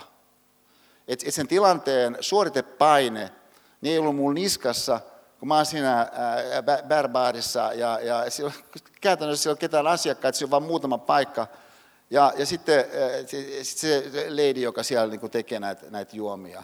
Mutta mä koin, mä pääsin oikeastaan siihen, siihen meidän tilaisuuteen tosi hyvin hahmotuksellisesti sisään siellä Barbaarissa. Nyt mä olin siellä uudestaan tänään. Ja sitten mä, sit mä sanoin tälle leidille, että et, et, tota, että et, et, sä et ehkä pannut sitä merkille, mutta Vesamatti Loori oli mun luennolla vierailla. Se onnistui ihan tosi hyvin, mutta osa syy oli se, kun mä olin täällä. Ja, ja, ja, ja, tota, ja, ja, ja, ja söin tuossa tuommoisen jonkun vihermönjän. Ja, ja, ja, ja, ja just joku shotti ja näin. Ja, ja ihan monen sanoin näin. Ja, ja, ja, ja tota, sitten sit samalla siinä, mä olin tehnyt tilauksen, ja niin sitten tämä, tämä, tämä lady sitten siinä huvittunaan kuunteli sitä, ja sitten sit hän sanoi, kun mä olin tehnyt sen tilauksen, että, että, että, että, että, että katsotaan tähän semmoinen sopiva hinta. Ja, ja, ää, ja, ja sitten se oli sanotaan vaikka 15. Ja, ja, ja tota, ää, siis hän ei ollut mikään pakko. Niin kuin siinä lähtee niin, niin ikään kuin pyöristämään alaspäin. Että hän olisi voinut lyödä vain niin kuin normihinnat, mutta hän sanoi, että katsotaan tähän sopiva hinta. Ja sitten, tota, et, et, et, kun he viititkö kirjoittaa tähän, hän antoi mulle semmoisen postit-lapun, että et, niin et, et, et, et, mitä mä löydän sen, niin sen luennon. Ja, ja, ja, ja tota, et se oli semmoinen mun mielestä niin merkityksellinen hetki, mikä siinä syntyi. Ja e, että merkityksellinen hetki joissakin tapauksissa palautuu suoritteeksi. Mutta niin tässä tapauksessa on aivan selvästi sellaisia ulottuvuuksia, jotka eivät palaudu vaan suoritteeseen. Ja, ää, ja joka, ää, ei ole kuvattavissa niin, niin semmoisessa ulkoa päin katsovassa niin sanotuksi objektivistisessa kielessä kovinkaan hyvin, että mitä tuossa oikeastaan niin tapahtuu. Ja, ja et, et, tai tässä salissa kun olemme, niin aikanaan kun presidentti Ahtisaari oli tässä salissa, niin, niin, niin tota, me tultiin tuosta ovesta. Ja, ja hänen poikansa Marko, joka on mun hyvä kaveri, oli varoittanut mua siitä, että Esa huomioi se, että, että Martti on aina ajoissa. Ja, ja no, tämän seurauksena niin mä olin tuolla ulkoovella niin, niin joskus sanotaan varttia vaille. Ja, ja vaikka mä ajattelin, että eihän näin aikaisin tule. Mutta sitten mitä tapahtui oli, että et, et hän tuli, kello oli siinä vaiheessa ehkä jotain, sanotaan kymmentä vaille. Ja, ja äh, perhana, siis tilaisuus alkaa 20-25 minuutin kuluttua vasta. Ja ei tuntunut niin hyvältä idealta sanoa, että mennäänkö pikku cappuccinolle no, istumaan noille jakkaroille tuossa. Mä nopeasti ajattelin, mitä pitäisi tehdä. Mä ajattelin, että okei, me mennään sen vaan saliin. Presidentti Ahtisaari on, on, on, on, on tuollainen äh, luonteva henkilö, että ei, ei sitä sen kummosana pidä. Ja, ja, ja tota, no sitten me tullaan, ja, ja, ja tota, tuossa ovella oli niin vahtimestari, yksi näistä mahtavista Otaniemen vakseista, niin avasi sen oven, kello oli siinä 5 vaille kolme, kun se alkoi vartin yli, niin tämä oli aivan täynnä tämä sali, koska silloin mä kerroin ennakolta, että nämä tulisi tapahtumaan. Oli aivan tämä sali, ihmiset puhuu eri puolella, osa seisoo. Kun tuo ovi avautui, me asuttiin sisään, niin mä sanoin, että se oli kaksi sekuntia, ja salissa oli täysin hiljasta ja kaikki seisoi. Niin mä huomasin, että se kyllä teki vaikutuksen presidentti Ahtisaareen. Ja, ja samoin kuin sitten se, sen päätös, kun tässä edessä oli mun, tällä mun kannalta vasemmalla puolella, Vesku oli oikealla puolella, johtui siitä, koska Vesku piti kävellä tuolta. Niin, niin, äh, niin, niin, äh, niin sitten kun mä häntä siihen loppuun, Lopussa äh, kätelen kiitin ja, ja ihmiset oli seisovissa aplodeissa, niin mun mielestä presidentti Atsa oli liikuttunut. Tämä on ihmiselle mahdollista, siis kokea joku merkityshetki. Mutta sä, sä tavoitat tota, jos sä virityt pelkästään objektivistisesti, mutta tämä on se, mitä tapahtui viikko sitten siinä tilanteessa, missä ää, mä, mä kiitin Veskua ja, ja, ja Vesku sanoi, että et, et on ollut suuri elämys olla täällä. Kiitos teille. Ja, ja, ja sitten nousi siltä tuolilta ja ilman avustajaa käveli uljasti tuonne takahuoneeseen. Siis mä en muista, milloin mä nähnyt hän kävelemään ilman avustajaa. Niin se oli merkityshetki. Ja nyt se pointti tämän merkityshetken osalta, niin on se, että, että jos sä ajattelet, anteeksi, että on jälleen aika paljon tekstiä, mutta jos sä ajattelet sitä tosiasiaa, että sä pystyt ensinnäkin panemaan merkille hetki, että tuossa on tuollainen merkityshetki. Tuossa on niin kuin tiivistymä. Että jokin arvokas tiivistyy tuossa. Tuo on niin merkitystiivistymä. Sä voit kokea jonkun merkitys tiivistyvän, mutta se ole ainoastaan, että sä koet sen ja sitten menet seuraavaan, vaan sä voitkin lähteä pohtimaan sitä merkitystiivistymää. Mitä se oikeastaan sisältyy? Sä voit reflektoida sitä, sä voit niin sanokseni ajatella sitä olemisen ihmisenä kannalta kaiken kaikkiaan niin, että ihmisen kyky ja pakkokin kokea asioita, siis fenomenologia, niin on mukana siinä sun sisäisessä tarkastelussa. Ja, ja sä teet sen niin, että et, et, että sä ää, jäsenät sitä jotain kokemusta, sä niin kuin tarkastelet sitä kokemusta, sä päättelet siitä, teet sen ehkäpä autobiografisesti, siis sun oman elämään ää, tähän asti sen kaareen tai tästä, kaareen, tai tästä eteenpäin liittyen.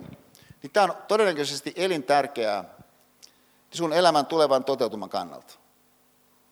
Mutta tämä ei toteudu automaattisesti sen takia, koska useimmat tilanteet, vaikka tässä instituutiossa, missä olemme, Aalto-yliopisto, niin useimmat tilanteet, missä olet, liittyy erilaisiin suoritteisiin, erilaisiin tekemisiin, jossa on joku tavoite. Jossa siis sä kehität sun ajattelua niin, että erilaiset tavoitteellisuudet sitten sun kannalta ja sun tekemänä niin todennäköisemmin toteutus, koska sä hankit tietysti, tietysti sellaiset voimavarat, minkä kautta se joku tietty suorite on suoritettavissa. Mutta tämä ei tyhjennä sua ihmisolentona, vaan ihmisolentona osa sitä sun hardwarea on myöskin sun kyky ja mahdollisuus reflektoida, että et, et, et mitä tämä tarkoittaa oikeastaan meikäläisen kannalta. Elämyksellisesti asettua siihen johonkin tilanteeseen. Ja sitä kautta lähteä virittymään kohti tulevaisuutta jollain sellaisella tavalla, millä sä et olisi lähtenyt virittymään kohti tulevaisuutta, jos et saisi sitä sun omaa tilannetta lähtenyt just niin tämmöisellä tavalla niin, niin, e, e, esiin, e, esiin hahmottamaan. Ja miksi tämä on tärkeä mun mielestä? Tämä on sen takia tärkeä, että se riski siitä ilmiökentästä, mihinkä mä viitasin bad romancena, niin on jokaisen meidän olemisen pysyvä osa. Bonks että siihen piste. Kiitoksia keskittymisestä taas. Me, me jatkamme, hyvät ystävät. Tota, tässä on merkitys tiivistymän ajatukseen tai merkitys tiivistymän ajatuksen ajatukseen tai sen ajattelemiseen liittyvä, niin, niin yksi mulle itselleni hyödyllinen majakkamäärä. Et, et siis, kun mä, kun mä valmistaudun johonkin, johonkin esitykseen, niin yksi osa sitä valmentautumista on se, että et, et mä käyn läpi sellaisia esimerkkejä, jossa joku merkitys mun mielestä tiivistyy. Ja sitten mä tunnustelen, että pääsenkö mä sen kyseisen esimerkin kanssa niin, äh, kyynel rajalle.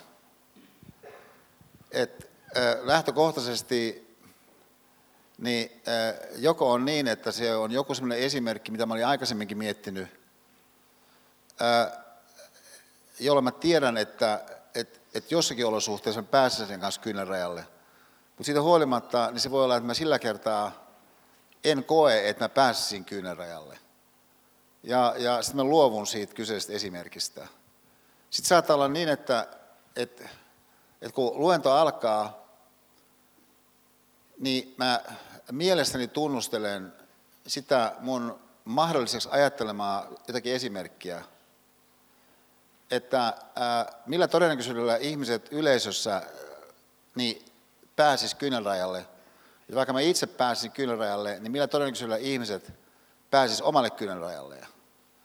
Ja sitten mä saatan siinä lennossa päättää, että, että ehkä jotenkin tunnelma on sellainen, että, että ihmiset oikeastaan ei ehkä äh, halua tulla tuossa asiassa niin kyynelrajalle. Ja, ja että mä yritän siis aistia sitä tilannetta, reaaliaikaisesti, niin tämän kyynärajalle liukumisen näkökulmasta, mutta se ajatus siinä on se, että jos me etsitään merkitystiivistymää, joka voisi sitten myöhemminkin kantaa jollakin tavalla meitä, ja sitten kytkeytyä johonkin ehkä tietoisiinkin jäsennyksiin, johonkin sellaiseen, mitä tiedekirjallisuudessa kutsutaan autobiografiseksi päättelyksi et, et jotta näin voisi tapahtua, niin todennäköisempää, että se tapahtuu on, jos ihmiset on siinä salitilanteessa niin päässeet niin kyynärajalle. Ja, ja nyt tämä kyynärajalle hankkiutumisen, voisiko sanoa metodologia, niin, niin, niin se on tietenkin aika, aika tämmöinen kuin herkkä, koska siinä on niin monia sellaisia asioita, mitkä voi sysätä syrjään tulla häiriöksi sen kyynärajalle hankkiutumisen mun mielestä hyödyllisen prosessin osalta.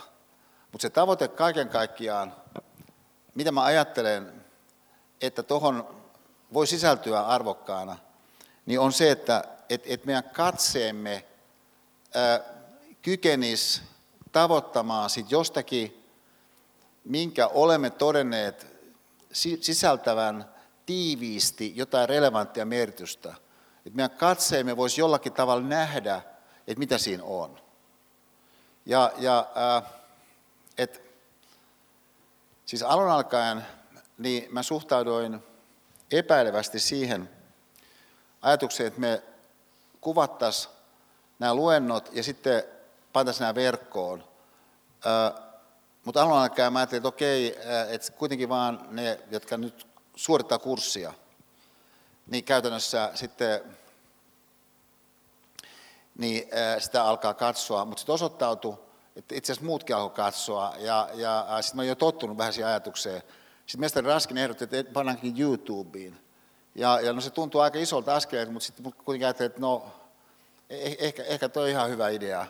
Mutta se syy, miksi mä ajattelin, että, että siinä on tällainen epäröinnin paikka, johtuu tästä, että se katse, mikä ihmisellä käynnistyy suhteessa siihen, minkä mä yritän joissakin tapauksissa, kyllä onko aika sydänverellä, niin kuvata merkityksellisenä, niin voi olla niin ikään kuin kylmä.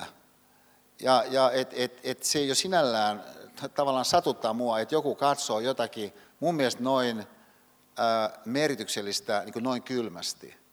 Niin tämä oli siis se ilmiö, kun mä sanoin ää, toisella luennolla koskien sitä, että, että miksi mä en ole tässä vuosiin pyytänyt tänne vieraita, että, että kun mä en ollut niin varma, että se katse, mikä ihmisillä olisi, olisi mun mielestä riittävän kunnioittava, riittävän arvostava, riittävän avoin, riittävän myötäelävä, niin suhteessa johonkin vieraaseen. Että, että tavallaan, että ihmiset ää, sillä, sillä niin toljottaisi jotenkin kuuluisuutta, niin musta ei ollut ää, hyvä asia.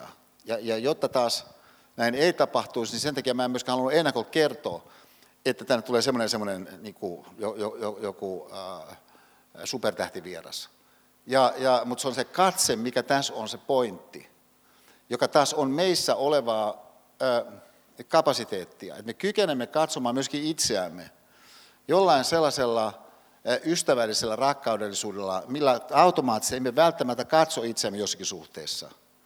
Tai että, että, että joku ihminen sun lähiympäristössä, joku, joku ehkä niin kuin satunnainenkin henkilö jossakin taloyhtiössä, niin kyllä sä voisit katsoa häntä pikkasen enemmän ystävällisen rakkaudellisuuden hengessä, mihinkä Lady Gaga siinä ensimmäisessä heijasteessa, niin äh, mahdollisuuden äh, kohdentaa. Ja vastaavasti taas toistepäin ajatellen, niin äh, että et, et sä voit tulla tietoiseksi siitä, että et meidän kulttuurissa voi olla monenlaisia semmoisia piirteitä, jotka itse asiassa saa meidän katseen katsomaan jotain hyvinkin vakioisesti, mutta sun ei tarvitse katsoa sitä niin vakioisesti. Että sä voit ajatuksessa löytää jonkun, jon, jonkun lämpimän tapan, tavan katsoa sitä samaa asiaa, mikä toiset näkee, eh, ehkä, ehkä valtaosa ihmisistä näkee, ja se itsekin normitilanteessa näet, niin, niin oikeastaan aika lailla alas painavana. Ja johon sitten liittyy myöskin sellainen, eh, mä sanon tämän nyt tässä vielä erikseen, tätä mun lähestymistapaa koskien, että, että koska mä taas haluan sinfonisesti, että tämä meidän kokonaisuus on niin sellainen, että siinä soi ää, ikään kuin hyvin monenlaiset instrumentit, niin, niin että mä esimerkiksi en halua, että tämä on liian, ää, liian vakavaa kaiken aikaa.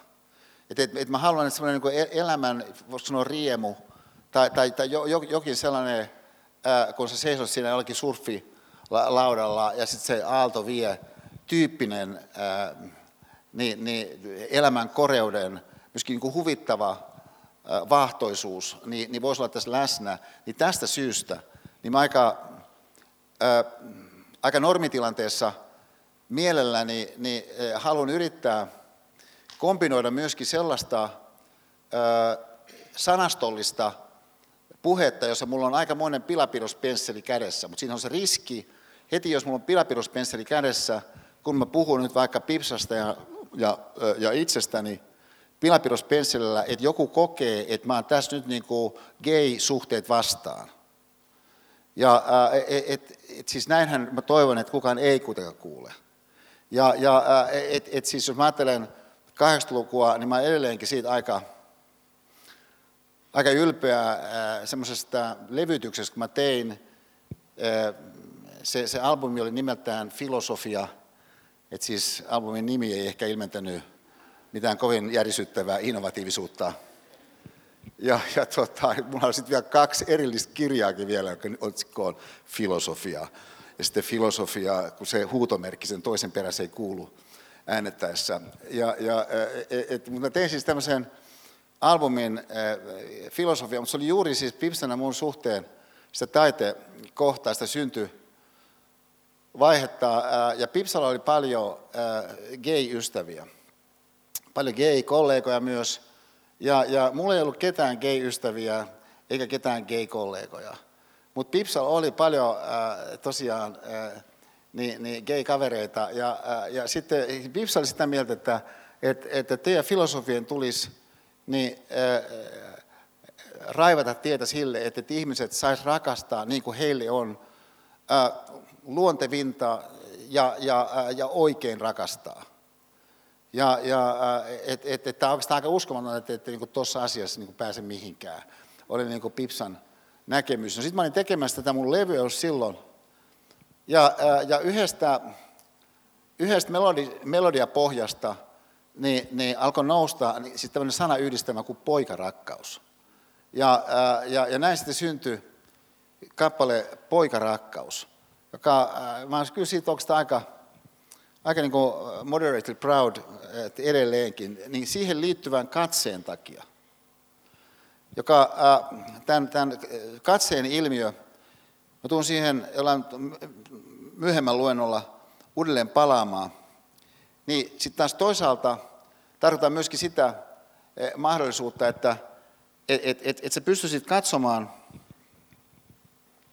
jotakin ehkä loppujen lopuksi niin, niin, et, aika lailla tuttua ilmiötä joiltakin osin jollain semmoisella katseella, joka vahvistaisikin elämää. Että sä saat siitä katseesta kiinni, jos sitä jotakin toipilasta, joka tämä Helene Sefbekin 25-vuotiaana Englannissa maalaamaa siis tosi upea taulu, niin on nimeltään Toipilas. Siis se sellainen myöskin elämän herääminen, kun hän on tällainen pieni, pieni oksa niin tuossa kädessään. Myöskin sellainen tietynlainen pöllämystyneenä olevuus niin, teemana, niin on, on sitä maailmaa, mihinkä nähden, niin mä toivoisin, että meidän katseemme jotenkin voisi olla tämän salin tilanteessa ainakin niin lempeämpi.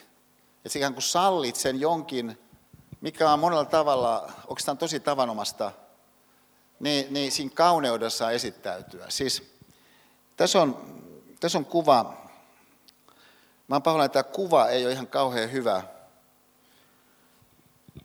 äh, mutta itse asia ehkä tästä kuvasta kuitenkin tulee äh, esiin. Siis tämä kuva, mä otin tämän just siellä Oulussa, missä meillä oli Veskun kanssa yhteinen keikka. Niin siinä ää, tauolla, kun se ää, lava oli viritetty Veskua varten, niin mä olin jo aikaisemmin pannut merkille sen, että hänellä on sellainen paksu kirja, ää, tosi kulunut kirja, johon hän suhtautuu Vesku niin aivan, aivan niin kuin erityisellä tavalla siellä takahuoneessa että et kun yksi henkilö tuli ja sitten pisti äh, siihen semmoisen niin kahvikupin päälle, niin Veskus on hyvin ystävällisesti, mutta määrätietoisesti, että et, et, et, sori, mutta älä pistä siihen sitä kahvikuppia. Ja, ja että hän suhtautuu aika, aika sellainen, ää, ää, jotenkin melkein niin kuin pyhänä tähän, ää,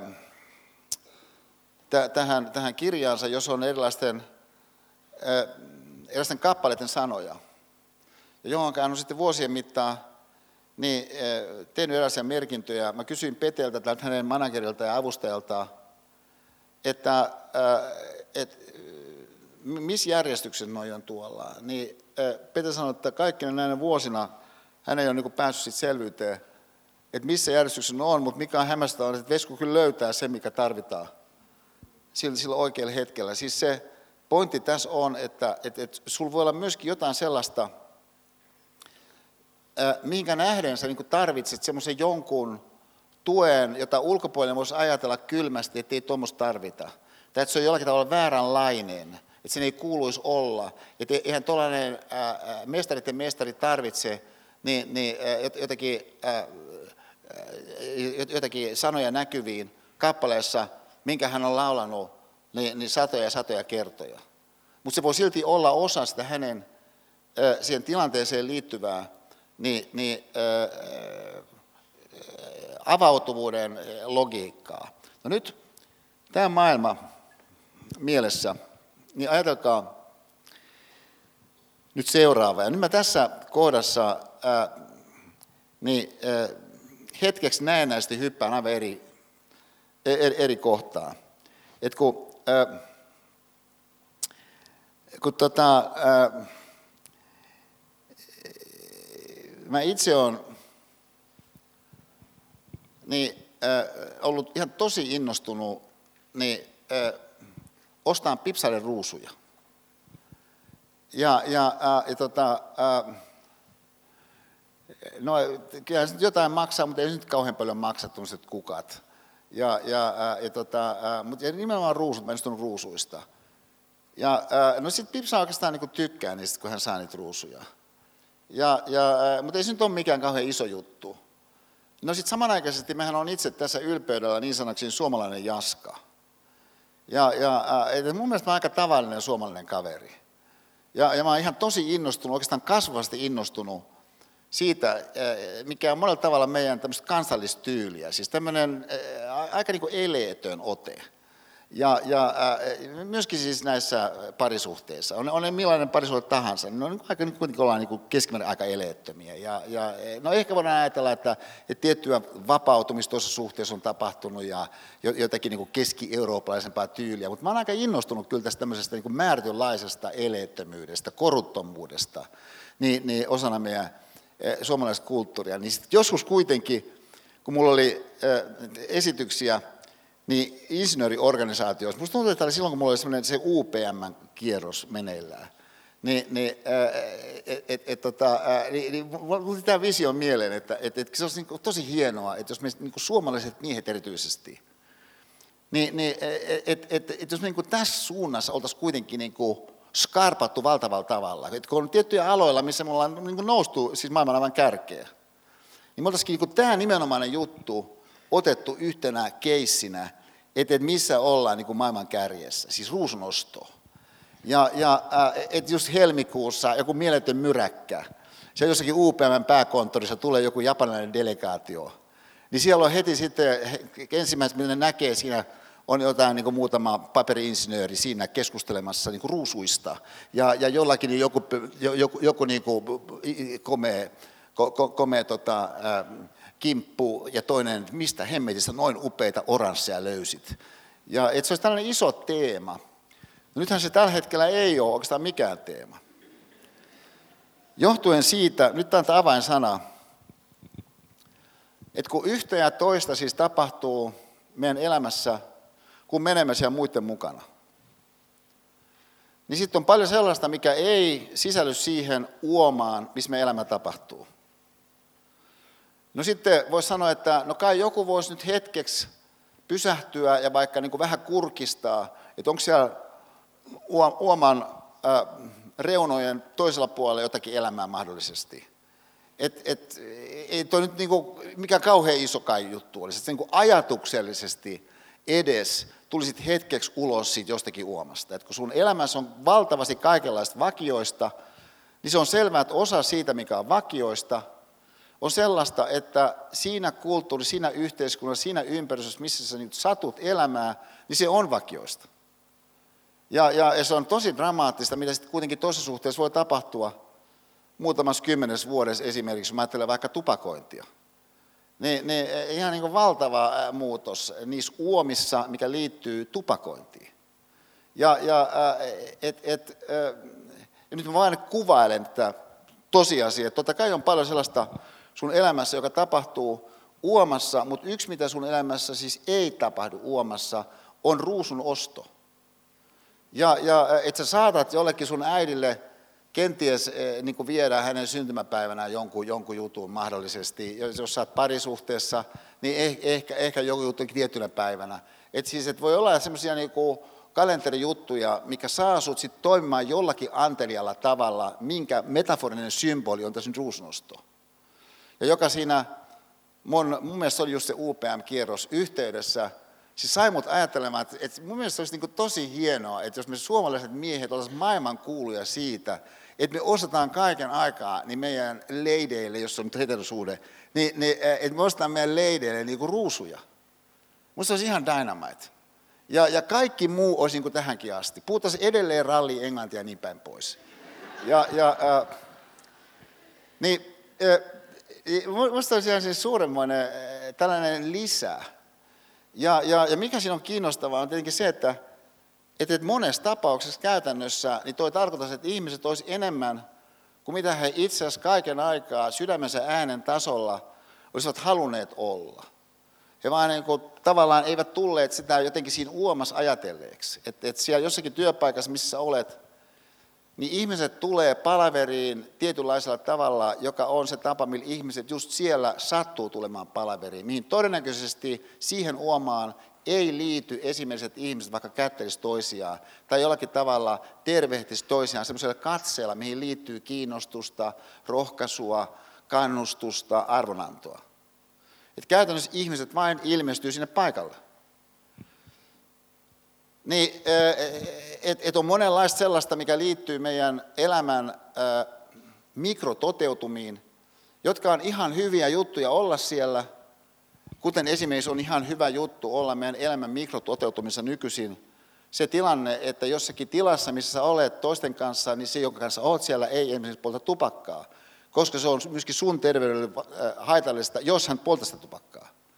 Ja, ja niin, niin, no sitten samanaikaisesti työpaikoilla niin ei, ei se välttämättä ole niin, että ihmiset ovat kannustavia toisilleen niissä tilanteissa, mitä niin syntyy. Mutta ei se kiistä poista tosiasia, etteikö voisi olla. Siis ihmiset voisivat olla, jos palataan takaisin siihen Lady Gaga avausajatukseen, että, että kyllä ihmiset voisi olla niin, niin, ihan normisti niin, niin toisilleen ystävällisen rakkaudellisia. Ja, ja että siinä voisi olla hohtoa, että noin on, mutta ei ole siinä uomassa, missä on elämä tapahtuu. No sitten samanaikaisesti tietenkin on niin, että et, et, on yhtä ja toista, mitä sä suostut harkitsemaan, jos hyöty on tarpeeksi suuri, vaikka se ei ole uomassa. Et, että et, et, jo, jo, joku juttu, niin sä voit hyötyä siitä niin paljon, että sen takia sä teet sen, vaikka ää, nyt muut ei ole valmis tee sitä. Ja, ja, ää, mutta tyypillisesti niin sä käyt kyllä sen kalkkyyli aika tarkkaan läpi. Mutta siis tämä vaihtotalouden kautta tapahtuva niin, niin arjen rikastaminen ja, ja, ja uudenlaisten toimintatapojen löytäminen, niin, joka jossakin toisissa kulttuureissa, jossa vaihtotalous on kaiken kaikkiaan nostettu niin kuin suuren arvoon, niin voi tuottaa siis sellaista taas että vuorovaikutusta, joka on oikeastaan tosi falskia. Just siitä syystä, kun se henkilö sanoo sen, how are you? Koska hän haluaa hyötyä susta. Että se hänen kiinnostus johtuu siitä, että sulla on jotain, mitä hän haluaa, että hän saa, minkä takia hänen kannaltaan se on niin edullista niin teeskennellä kiinnostunutta esimerkiksi. Ja, ja äh, mä sanon tämän ilman mitään sen kummempaa ironiaa. Mä vaan niin totean, että totta kai on niin, että, että jos ihminen hahmottaa hyödyn omalla kohdallaan tarpeeksi ilmeiseksi, niin hän on sitten valmis tekemään sen jonkun jutun, vaikka voisi olla niin, että, että nyt joku toinen ei tekisikään sitä. Mutta ruusun oston osalta, niin tämmöistä hyötyä ei tuommoisessa vakiintuneessa parisuhteessa tyypillisesti erikoisemmin ole. Et, että, et, et, et se, että sä osoitat kiinnostusta siinä jossakin porukassa, niin ei se ole selvää, että sä hyödyt siitä sen kummemmin. Että et siellä on se joku ö, ryhmätyö vaikka, niin, niin miksi sun pitäisi olla se, joka kannustaa toisia?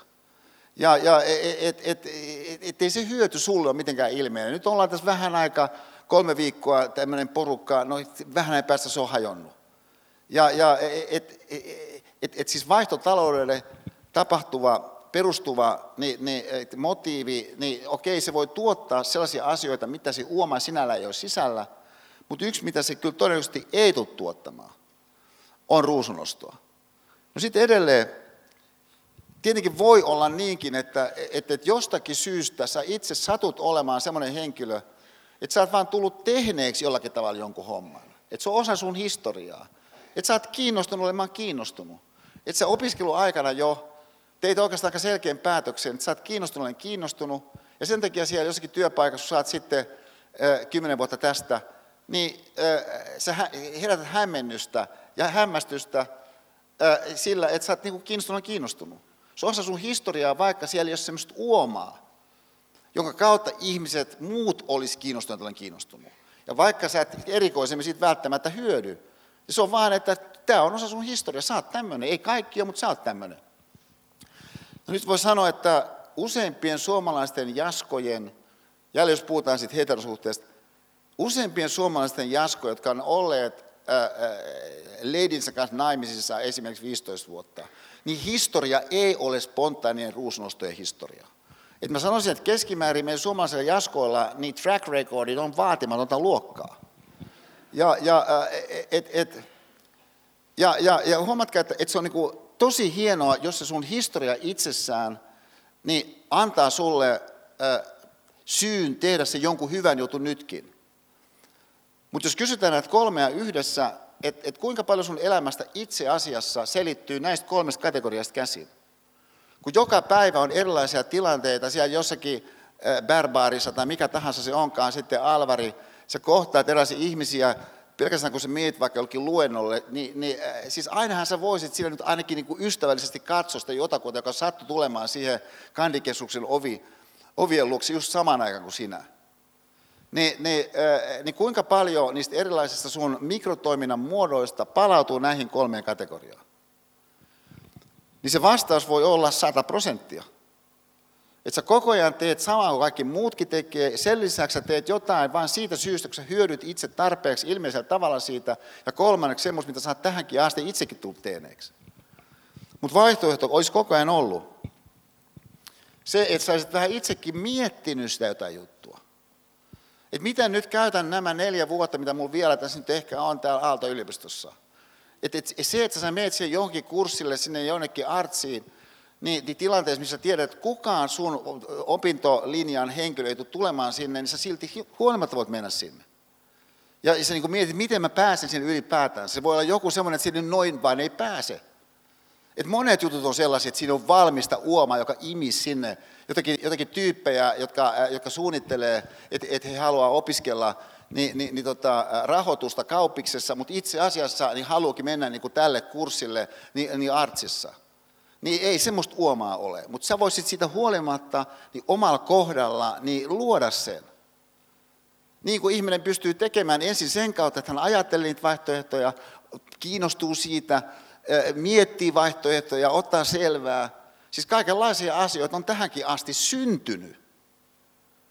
Mutta sitä ei synny, jos et sä anna sille chanssille mahdollisuutta alun alkaenkaan. Siis sillä, että sulhan saattaa olla siellä sisällä jotain semmoista, joka niin kuin etsii sitä väylää ulos. Et, mä sanon tämän vähän toisesta suunnasta vielä näin, että et, et, tota, ää, kun mä ajattelen sitä Veskun vierailua, että et, mä, mä, mä olin ihan valtavan vaikuttunut sit koko, koko tilanteesta. Ni, niin, ja, ja onko monta päivää, pyöri koko ajan mun mielessä. Niin tänään mä koen tuossa aamulla, että, että yksi ehkä tärkeimpiä omalla kohdalla, yksi tärkeimpiä yleisjohtopäätöksiä, mitä siitä syntyi, oikeastaan niin oli se, että et, et, et, et Vesku kyllä uskaltaa mennä kohti niin sellaista, mitä hän ei koe miellyttävänä, niin valtavalla voimalla. Et selvästikin se, että hän ei koe jotakin miellyttävänä, niin, niin et ei ole mikään argumentti hänen tutkia sitä jotakin juttua. Ja, ja no nyt sitten, jos me ajatellaan meidän omaa elämää, sitä uoma-elämää, mitä me eletään, niin mä sanoisin, että aika vahva elementti siinä uoma-elämässä niin on se, että se on riittävän miellyttävää koko ajan. No sitten, kun mä valmistelin tätä luentoa, niin, niin, niin mä olin oikeastaan saanut tämän jo eilen täysin valmiiksi. Ja, ja sitten tota, normitilanteessa, mitä mä teen, on, että mä sitten käytän tämän keskiviikko aamupäivän niin, niin, siihen, että mä käyn sitä uudestaan läpi, mä tavallaan niin kuin, e, e, elän siinä maailmassa ja, ja tunnustelen niitä erilaisia esimerkkejä, niitä erilaisia teemoja, ja, ja eh, ehkä tarkennan siellä täällä jotenkin jotain yksittäistä heijastetta vaikkapa, ja, ja, äh, mutta se on aika nautinnollinen kokonaistapahtuma. Jos mulla on se kokonaisuus mielestäni valmis, niin kuin mulla tässä tapauksessa oli valmis, mä silti kokenut mun oloa miellyttäväksi. Ja, ja, äh, ja sitten mä mietin sitä Vesku-juttua, ja että et Veskus on kyllä aika, aika hurjaa toi, että hän niin alun alkaen, jos se pojat elokuva, siis se heittäytyminen sen lopuksen äh, kiihdyttävän junan äh, niin, niin, äh, takapuskuriin ja hän roikkuu siinä ja, ja, ja, ja, ja tota, jalat iskee siihen niin kuin kivetykseen ja, ja, ja, ja niihin, ni, ni, ni, niihin puikkipuihin. Ja sitten lopulta niin kuin päästää sen ja, ja jää siihen makaan. Se on aika, aika niin kuin uskomaton niin kuin alku jo, jon, jonkun niin kuin, uh, elokuva-uralle ja mitä sitten sen jälkeen on tuosta vastaavanlaista logiikkaa toistunut, niin, niin, niin, niin mä oikeastaan aika tietoisesti ajattelin, mä, kyllä mun kuuluu pystyä elämään tämän epämukavuuden kanssa. Ja, ja että et mä en tiedä, mihin tämä liittyy, tämä epämukavuus. Mä jätin itseni siihen epämukavuuteen. Siis erotuksena on se, että, että mä olisin vaikka soitellut jollekin mun kavereille tai, tai, tai, tai, tai, tota, tai, tai, tai hakenut jotakin viihdykettä ää, tai lähtenyt niin kuin kahville. Että et, et, et mä oikeastaan aika tietoisesti jäin siihen sen epämukavuuden sisään. Ja sitten yhtäkkiä mulle tuli sellainen ajatus, että et, et mitä jos mä ottaisinkin Bad Romancein? Osaksi tota, sydämen äänen kokonaiskehittelyä, koska on niin ilmiselvää, että ihminen voi kuulla sen oman sydämensä äänen itse asiassa väärin. Niin tähän saataisiin konkretisoida sitä toista puolta siinä ilmiössä, niin semmoisella tavalla, mikä ihmiset kokisi valaisevana. Niin oli se, mitä tapahtui siis tänään. Mutta se keskeinen pointti siinä on se, että sä annat tilaa tälle ulottuvuudelle neljä. Että et jotakin voi tapahtua. Tämä on siis se, mikä se Imodino Young, ää, aivofysiologinen hahmotusmaailma tuo meille tarkasteluun, siis se, että, että se sisäänpäin kääntyvä sun ajattelusysteemi, niin ää, sillä on joku logiikkansa. Ja se logiikka on sellainen, että se melko varmaan ei noin vaan niin mene läpi niin pelkästään miellyttävästi. Ja, ja, ja siitä syystä taas sitten se ylemmän asteinen ajatus siitä, että sä meet ja teet sitä jotakin juttua, vaikka se ei välttämättä olisi niin miellyttävää, niin, niin äh, tässä kohdassa niin meille esittäytyy. Ja, joka sitten tuottaisi kenties niin tämmöisen, tämmöisen näkymän, jossa, jossa sitten sä voisit myöskin alkaa ajatella, että, että mitä tässä oikeastaan reaalisesti meikäläisen kohdalla niin, niin tapahtuu. Et, et, et, et siis kun yksän asia, mitä mä tultuani tänne 2001 Otanemeen, niin, niin parin merkille oli se, että et, et nuo insinöörit on tosi innostuneita niin, niin mittaamaan numeraalisesti asioita. Niin sitten mulle tuli mieleen, että et, et, no mitä mä oikeastaan voisin mitata tai haluaisin mitata, mikä musta olisi niin tärkeää mitata. No kyllä mun mielestä yksi, mitä esimerkiksi olisi tärkeää mitata, olisi toi sun niin pikkupaskiaisuus taso kullonkin. Et, et tota, et kun tässäkin salissa on sellaisia henkilöitä, jotka kymmenen vuotta tästä tulee toimimaan ää, niin, niin, ää, merkityksellisissä tärkeissä esimies- tai esinainen tehtävissä. Tai siis aivan varmaa. Mikä tarkoittaa sitä, että sä tulet olemaan sellaisessa asemassa – missä sen aseman kautta erilaiset asiat, mitä sä teet, vaikuttaa toisiin ihmisiin. Siis syntyy erilaisia merkityshetkiä myöskin joskin hississä. Ää, mutta annetuna se asema, voidaan tehdä se ennuste, että melko varmaan sulla on aika kovia paineita myös, minkä kautta sä olet siellä hississä. Ja tämän takia niin, niin ei se ole niin sanottu, että sä olet semmoisella tavalla, vaikka ihmisiin, ketkä on sun tiimissä tai ketä sattumalta, vaikka jossakin hississä käytävällä, missä se onkaan sitten kohtaat, niin, niin semmoisella tavalla ää, ää, edes katsova, kuin mihinkä Lady Gaga siinä meidän ensimmäisessä heijasteessa huomioon kohdisti. Että et se nyt välttämättä, jos hississä katsoo jotakin tyyppiä, joka on siinä hississä, niin, niin sillä ystävällisesti edes. Kun, mitä nyt, nyt kun saat harjoittelijan se jossakin firmassa, niin, niin oikeastaan toivoisit, että joku katsoisi sua. Joku seniori, joku stara, joku johtaja siinä hississä niin katsoisi sua jotenkin ystävällisesti. Ai sä oot, sä oot meillä, missä sä oot? Ja, ja miten menee? Että joku muutama ystävällinen lause, niin voisi niin kuin merkitä sulle suht paljon. Niin kuin sä nyt sitä ajattelet. Mutta kun hankaluus on se, että et, et sä et välttämättä muista sitä kymmenen vuoden kuluttua. Ylipäätänsä sitä, että et jotkut asiat, mitä sä teet, jotkut strategiat, millä sä toimit, jotkut puheen tavat, niin, niin saattaa sisältää jo nyt semmoisen pienen ripauksen pikkupaskiaisuutta. Et, et niin tavallaan heti kun sä oot siinä jossakin tilanteessa, että sä oot joku, joku, joku niin kurssiassari vaikka, niin sieltä lähteekin sitten, kato, pikku paskia sinne liikenteeseen. Heti kun, äh, heti kun niin mahdollisuus avautuu. Ja, ja äh, mihin muuten liittyy se, että kun meillä on täällä näitä tehtäviä myös, tämä on yliopistollinen suoritus ja näin, niin, niin mä toivon, että yliopiston rehtori esimerkiksi ei ole jonkun delegaation kanssa just nyt astumassa tänne sisään, mutta sanon sen, että, että tässä on siis tämä referaadi deadline jo mennyt, mutta mä veikkaan, että vieläkin voisi niitä lähettää. Niin, niin, ja, ja, äh, ja, tota, ja, to, ja toinen pointti on se, että, että jos jollakin puuttuu se dialogiryhmästä jäseniä, niin mä ehdotan, että tämän luennon jälkeen niin, niin tulkaa tänne eteen vaikka, niin että Eero ja Jaakko varmaan pystyy organisoimaan jotain.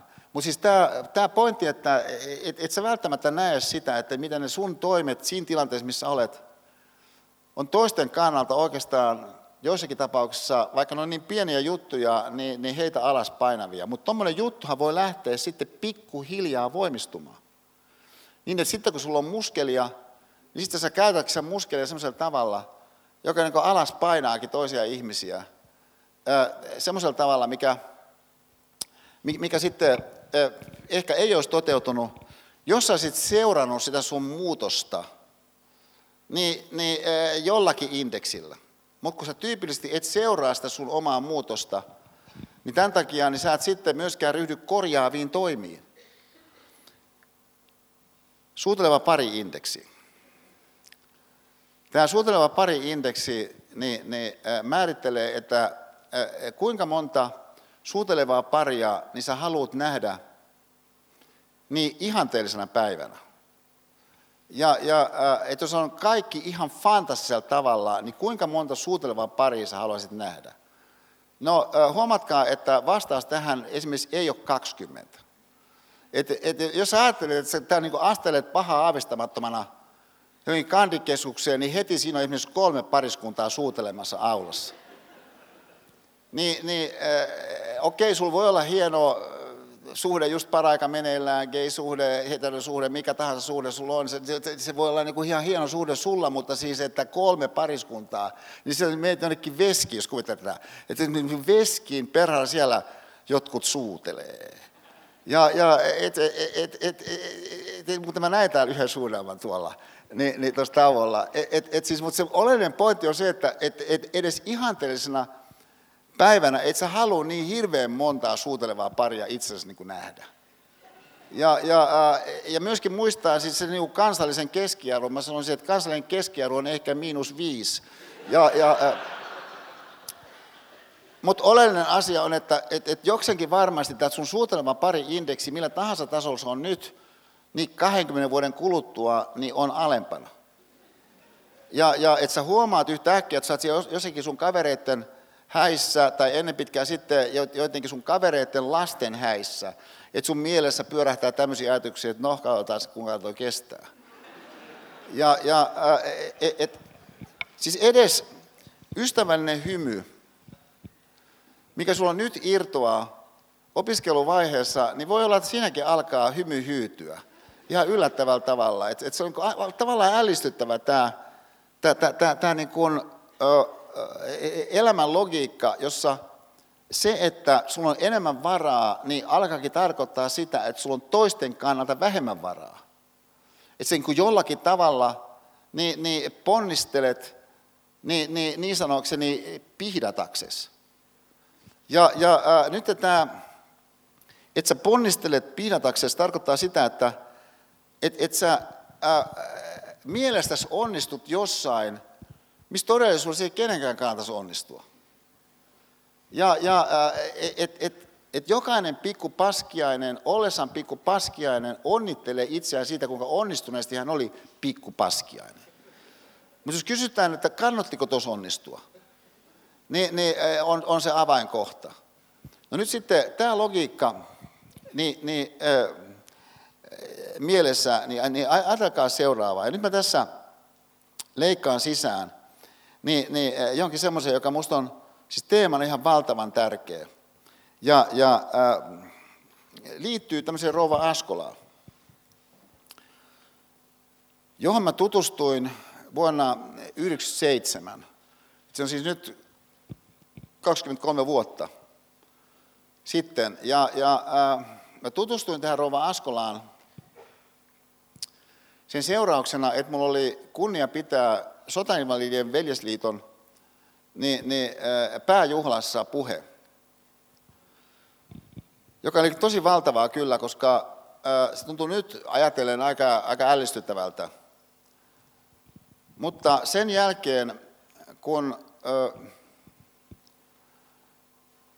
kun Suomi oli de facto pysäyttänyt puna-armeijan ja säilyttänyt itsenäisyytensä, niin toisen maailmansodan kuluessa vieläpä niin, että meidän pääkaupunkia ei mikään ulkovalta missään vaiheessa miehittänyt. Niin tämän jälkeen Suomi oli kuitenkin edelleen Neuvostoliiton naapurissa, jota edelleen Joosef Stalin johti.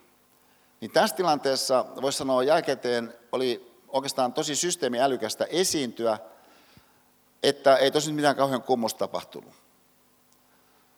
Mutta se tarkoitti taas sitten ulottuessaan ruohonjuuritasolle sitä, että se sukupolvi, joka sen ihmeen oli tehnyt, niin ei saanut osakseen sitä arvonantoa ja kunnioitusta, siis sitä katsetta, mikä heille tietenkin siitä olisi kuulunut. No, tämä tilanne jatkui sitten niin, niin käytännössä aina siihen asti, kunnes neuvostot hajosi 91, jolloin sitten 90-luvulla äänenpainot vapautu. Ja mitä tapahtui sitten virallisella tasolla myös, oli vuonna 1994, että presidentti Ahtisaaren ensimmäisenä vuotena niin hän kutsuu kaikki silloin olemassa olevat, elossa olevat Mannerheimisten ritarit itsenäisyyspäivän juhlavastaanotolle presidentin linnaan. Vuonna 1994 siis. Mutta he odotti sitä kutsua 50 vuotta. No se oli siis 94. No, mulla oli tämä veteraanipuhe vuonna 97 ja äh, mä latasin siihen kyllä ihan tosi paljon ja äh, myöskin tietoisena siitä, että mun isä tuli sinne ja sitten se antoi mulle tilaisuuden myöskin äh, kunnioittaa isän talvisodan viimeisenä päivänä kaatunutta Eino-veljeä, jota tietenkään mä tätä Eino sitä ollut koskaan tavannut. Mutta oltiin me käyty isän kanssa siellä sankarihaudalla Hyvinkäällä monet kerrat. No, ja kaikki minä muutin tehdä oli vain lukea se puhe läpi. Sieltä edestä, mutta sen tilanteen tunnevoima oli niin valtava, että mä päässyt ensimmäistä sivua läpi. Vaan aloin itkeä edessä. Mitä sä oot tuommoisen porukan edessä? No sitten mä jotenkin yritin siinä kerätä itseäni ja kompuroin sen tekstin jotenkin läpi – mutta ei se nyt ollut mikään järin kummonen puheen pitäminen kyllä teknisesti. Mutta se johti kuitenkin siihen, että mä sain sellaisen kirjeen semmoiselta äh, rouva Sylvi Askolalta, joka osoittautui, että oli ollut siellä yleisössä. Ja, ja äh, mä kaivoin tämän kirjeen esiin Mä olin muistanut, että, että se oli aika pian sen tilaisuuden jälkeen, mutta todellisuudessa oli kaksi kuukautta sen jälkeen. Ja olin nähnyt mut televisiossa ja sitten siitä selvästikin rohkaistuneena kirjoittajan käsinkirjoitetun kirjeen, joka on kyllä niin kuin mun elämän suuria dokumentteja. Hän kirjoittaa näin. Filosofian tohtori Esa Saarinen – Tahdon kiittää teitä puheestanne sotainvalidien viikon avausjuhlassa 17.8. Helsingin kaupungin teatterissa. Olen 86-vuotias, nyt 100-prosenttinen sotainvalidi. Sairaanhoitaja ja sodassa alusta loppuun. Menetin sodassa terveyteni molemmat veljeni kotimme Viipurissa. Olen kuitenkin voinut olla työssä sairaanhoitajana erilaisissa tehtävissä eläkepäiviini asti. Sitten vasta ymmärsin hakea sotainvaliditeettia, jonka sain 18 vuotta sitten. Tämä pitkä selitys siksi, että näiden 18 vuoden aikana olen kuullut erilaisia juhlapuheita sotainvalideille. Te olette ainoa, joka on tajunnut sotarintamalle olleiden syvimmät tunnot. Te olette meidän tulkkimme, olette yltänyt sielumme syvimpiin sopukoihin. Emme itse ole osanneet tuoda sisimpiä tuntojamme esiin, ehkä emme ole rohjenneetkaan. Siksi puhettanne kuunnellessamme me itkimme. Kyynelleet sulattivat rinnassamme vuosikausia ollutta möykkyä. Sen tilalle saimme voimaa, vieläpä elämän iloa kipujemme keskellä. Kiitos myös, kun televisiossa äskettäin herättelitte suorin ja rohkein sanoin vallassa olevia päättäjiä ja meitä kaikkia tajuamaan oikeudenmukaisuutta, mikä on oikein, mikä väärin. Teitä kiittäen Sylvi Askola, Kaunilla 60.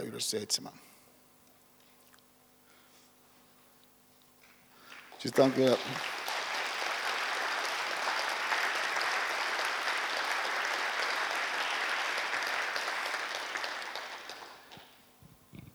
Sitten tämä on niin järisyttävä tämä kirja, myös hänen käsialansa. Hän siis oli, se instituutio, missä hän oli, niin oli nimeltään Kaunialan sotavammasairaala.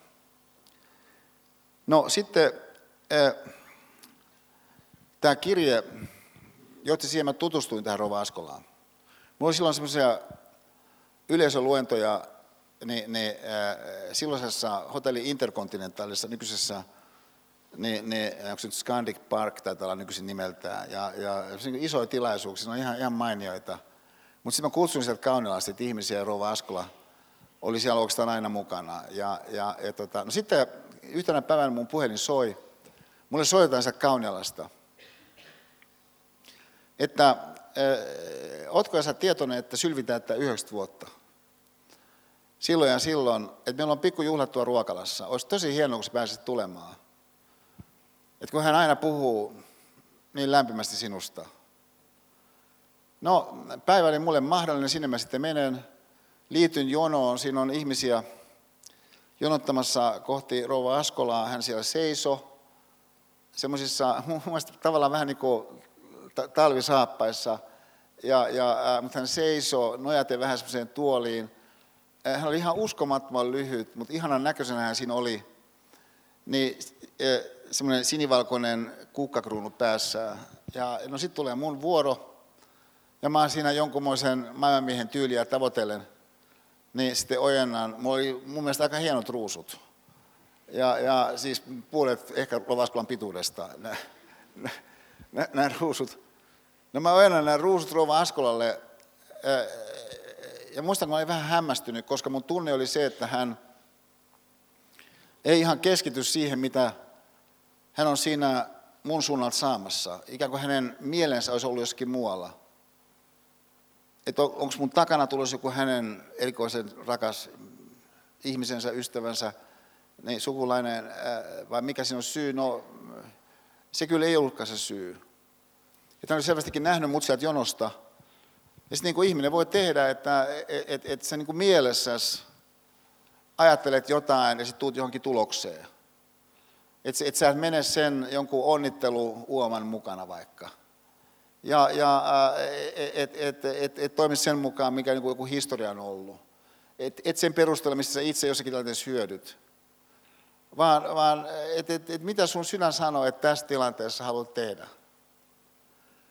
Ja mitä se oli, oli, että hän otti mua käsistä kiinni, katsoi silmiin ja sanoi näin, että voi onnea, että sä tulit. Koska on yksi asia, mistä hän haluaa sinulle sanoa. Ja se asia on se, että minä rukoilen sinun puolestasi.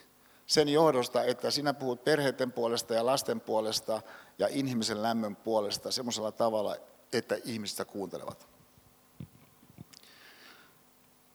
Sanoi rouva Askola mulle Kaunialan sotavammasairaalan ruokalassa yhdessä päivillä. No tämä oli kyllä, tämä oli järisyttävää. Siis huomakka, että, että, että kun mä pidän luentoja, niin mä yritän pitää niitä luentoja, mä aina yritän pitää luentoja niin, että ne olisi oikeastaan kaiken aikaa kiinnostavia ihmisille. Tässä tarkoituksessa niin mä oon aika tarkka, no mä en välttämättä aina siinä ihan niin onnistunut, mutta kuitenkin mä oon ollut sanastollisesti tosi tarkka. Mä oon yrittänyt luoda sitä mun kieltä semmoiseksi, että se olisi kiinnostavaa ihmisille koko ajan. Mutta jos ajatellaan tällaista sanayhdistelmää kuin inhimillinen lämpö, niin toi ei kyllä siis sanastollisesti puhuen ole mitenkään kauhean sähköistävä niin, niin sanayhdistelmä, että et, et, et sä et ihan niin ko, kovin isoja henkeä salpaavuus uploadeja jossakin Nordic Business Forumissa, niin, niin äh, jossakin keynoteissa tuolla saa irti. Ja, ja äh, että se on ikään kuin, niin kuin liian tavanomainen äh, sanasto liian tavanomaiselle ilmiölle, jotta se niin kuin lentäisi mihinkään. Ja, ja äh, ja mä muistan, kun mä lähdin Rova Askola luota, sitten mä olin aikamoisen tunnekuohun vallassa, niin oikeastaan ajattelen näin, että, että, että aika jännä, että Rova Askola sanoo inhimillinen lämpö, kun en mä usko, että mä oikeastaan käytän koskaan ilmaisua inhimillinen lämpö. Mä, mä olen aika varma, että silloin koskaan käytän ilmaisua, inhimillinen lämpö tuossa luentotilanteessa. Että, että aika, aika jännä, että hän ajattelee, että, että, että mä puhuisin inhimillistä lämmöstä. Mutta sitten tuli mieleen, että toisaalta – Voihan olla, että mä puhun ihmisestä lämmöstä ilman, että mä käytän ilmaisua inhimillinen lämpö, se on mahdollista. Ja se on mahdollista, että johonkin, mitä joku puhuu, mitä joku ilmaisee, sisältyy yhtä ja toista, joka ei ole näkyvissä jossakin tuollaisessa, objektivistisessa kielessä siitä. Että objektivistinen kieli niin voi ottaa vaikka ne täsmälliset sanat, mitä joku vaikka jossain puheessaan käyttää, ja lähtee tarkastelemaan, mitä ne oli. Ja joskus se joku arvokas, mitä johonkin sisältyy, niin siirtyykin tuolla tavalla, mutta ei välttämättä kaikki. Että sehän voi olla, että siihen inhimilliseen kokemukseen, niin, niin mitä mä toivon mun luennolla syntyy, ehkä sitten joskus syntyy, niin, niin inhimillinen lämpö on aivan fundamentaali osatekijä. Se on ihan mahdollista. Ja, ja et vielä toisella tavalla sanottuna, että on yhtä ja toista sellaista, mikä johonkin nyt mun elämässä, niin, niin mun toiminnassa niin, liittyy siihen johonkin suoritteellisesti, mutta sehän voi olla, että se yhteys johonkin semmoiseen toimijaan kuin vaikka Vesamatti Loiriin, niin, niin se yhteys syntyy siitä, että on kysymys jostakin enemmästä myös. Ja nyt jos se joku e, e, enempi, sitten me otetaan se tarkastelu, niin tässä on niin kuin yksi mahdollinen näkökulma. Että kysymys onkin ihmisestä lämmöstä. Että jos mä kysyisin näin, että okei, että kuinka tärkeänä mä pitäisin, että, että, että ihmiset Aalto-yliopiston opiskelijat, jotka osallistuvat mun opetukseen, niin, niin on parempia jotenkin kuin matikan kurssien suorittajia kuin jos eivät olisi olleet siellä. No se on hienoa, jos näin on. Mutta ää, en mä nyt tiedä, en mä opeta niin matikkaa minkään asteisesti. Et, et, et voi olla, että joku sitten innostuu kaiken kaikkiaan opinnoista enemmän, kiinnostuu, kehittää itseään ja sitten osana sitä niin kuin se joku, joku, joku niin kuin matikan kurssi, joku ohjelmointi, mikä sitten onkaan, niin, niin, niin kuin sujuu helpommin kuin se muuten olisi sujunut. Se on ihan mahdollista, mutta jos kysytään, että no kuinka kiinnostunut on siitä, että ihmiset, jotka osallistuu mun opetukseen, löytää itsestään ihmistä lämpöä. Niin kyllä mä tuosta on siis fundamentaalisella tavalla kiinnostunut johtuen siitä, kun mä oon niin varma, että siellä sitä on. Mutta mä samanaikaisesti myöskin on varma, että normitilanteessa niin se ei ilmene niin kuin se voisi ilmetä, jos sä olisit ottanut sen tarkasteluun. Ja tämän takia niin sitten taas se mahdollisuus sen tilanteen sisällä reaaliaikaisesti niin tehdä, mun mielestä on niin arvokas. Siis se ei tarkoita sitä mun mielestä, että mä ikään kuin pyrkisin opettaa jotakin teemaa, kun teema olisi inhimillinen lämpö. Mutta sitten huolimatta mä toivon, että, että, että mitä ihmiset löytäis, niin olisi sitä inhimillistä lämpöä, mitä mä taas pidän ihan varmana, että siellä sun sydämessä on. Ja, ja nyt te, siis tämä, tämä maailma, mitä me tässä nyt pyrimme työskentelemisen tapa avaamaan, niin siihen myöskin liittyy sellainen, ja mä en ole varma, onko mä onnistunut tässä asiassa oikein minkään asteisesti tähän asti. Mä uudelleen yritän sitä.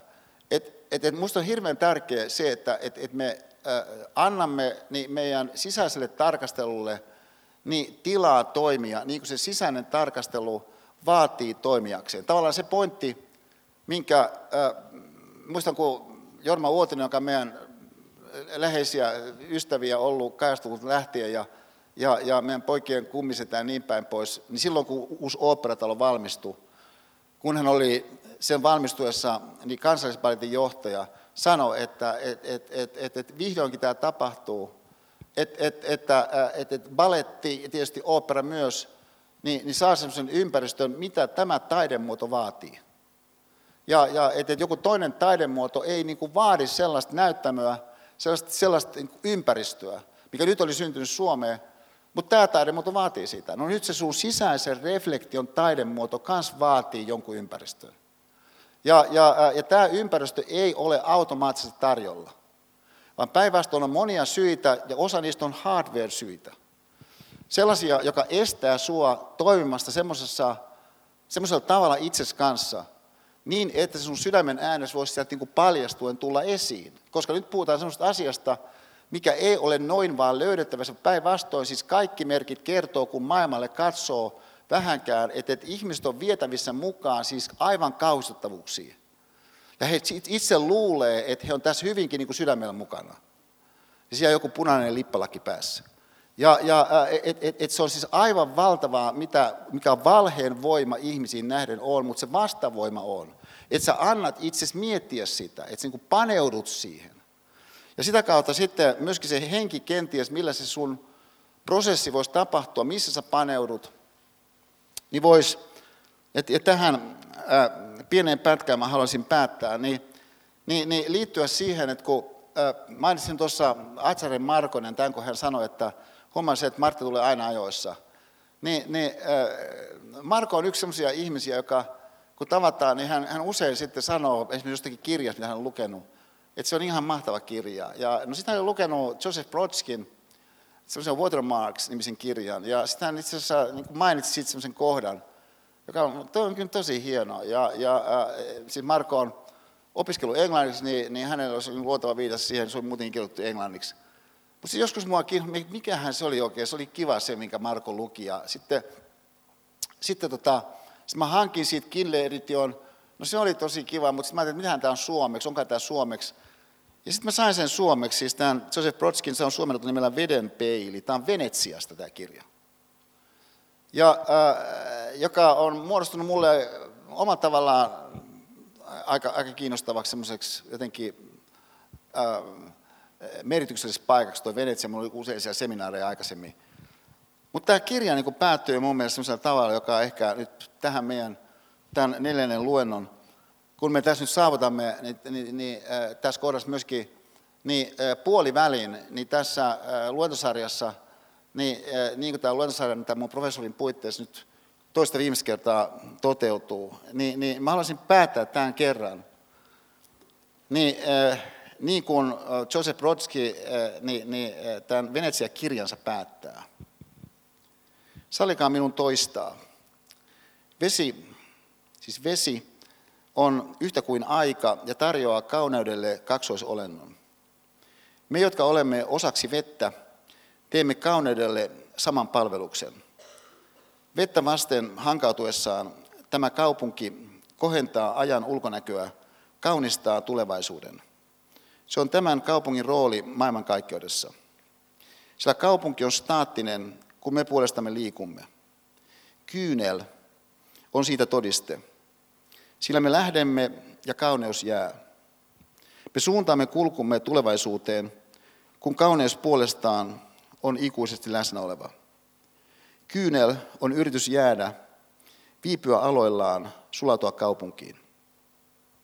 Mutta se on vastoin sääntöjä. Kyynel on taanehtiva tulevaisuuden kunnianosoitus menneille. Tai sitten se on tulos, joka jää, kun suurempi vähennetään pienemmästä kauneus ihmisestä. Sama koskee rakkautta, sillä myös rakkautemme on meitä suurempi. Niin bonksua, siihen mä olisin päättänyt. Kiitän taas keskittymisestä ja nähdään viikon päästä. Jokseen.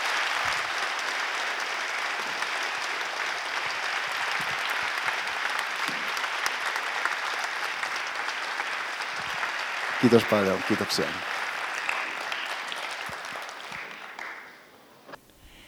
Kiitos Esa tämän päivän seminaarista.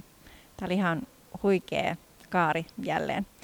Mua ihan erityisesti ilahdutti ja jotenkin henkisesti kutkuttamaan nämä muutamat uudet konseptit, jotka sä tänään loit. Ja, ja yksi, niin, yksi, mikä mun mielestä sisältää ihan valtavia mahdollisuuksia avata lisää, niin, joka oli musta tosi herkullinen, oli tämä niin kuin, että voi mennä sinne omaan matriksimaailmaan runkkaamaan.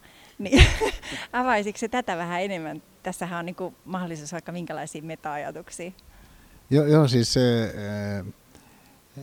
sellaisen itsekyyden ja itsessään ympärillä pyörivyyden maailma niin askarruttaa mua ja, ja musta on tärkeää yrittää löytää avauksia niin ulos siitä kuplien todellisuudesta, jossa se ihminen tulee pyörineeksi itsensä ympärillä, jonka siis yksi tällainen aika pian tuossa edessä näkyvä muoto on siis just joku 3D maailma, missä sitten henkilö touhua itsensä kanssa ja, ja seksuaalisesti ja, ja elää niin kuin suuremmoisia tuntemuksia läpi, niin on ikään kuin metafora oikeastaan semmoiselle, mitä nyt jo on aika herkästi ihmisillä, joka on täysin päinvastainen oikeastaan sille taas ulospäin avautuvalle kohtaavuuden ja, ja lämmön,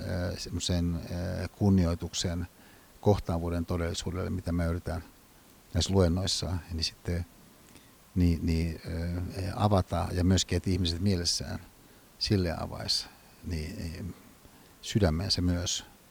Et siinä mielessä se Matrix-maailman innoittama solu, missä tämä henkilö tosi kolmiulotteisessa virtuaalitodellisuudessa runkkailee, niin on musta must niin tämmöinen visio, mistä mä toivon, että me saataisiin jo ennakot ennen kuin se toteutuu, niin itsemme irti. Joo, toi, toi on tavallaan, niin kuin, mä ajattelin, toi on, se help, niin kuin, toi on tosi mielenkiintoinen konsepti. Mutta toihan sitten seksuaalisuus on vain yksi osa-alue ja sitten on niin kuin kaiken maailman muut aspektit, jossa me voidaan niin kuin sulkeutua jotenkin sen oman jonkun matriksin ja, ja tavallaan kietoutua sen oman pienen navan ympärille. Jo, jos niin, siis että se oman pienen navan ympärille kiirtyvyys ja oman energian ympärillä pyörivyys, että jos ajatellaan niin seksuaalisuuden kautta, niin se bad romance, mikä siinä voisi syntyä, on huomattava, mutta niitähän on monenlaisia muitakin sellaisia energioita meissä, jotka voi synnyttää semmoisen itse ympär, itseään ympäröivän ja itsen ympärillä pyörivän ja todellisuuden, mi, mihinkä nähden toi, toi kielikuva ehkä on siis semmoinen yritys havahduttaa niin meidät näkemään, että kuinka arvokas on se kohtaavuuden mahdollisuus meissä johonkin semmoisen nähden, mikä on eri kuin me itse olemme. Ja sitten taas tähän niin kuin kaunina täysin vastakohtaisen kaarena oli sitten se rouva Askola ja ne sotaveteraanit.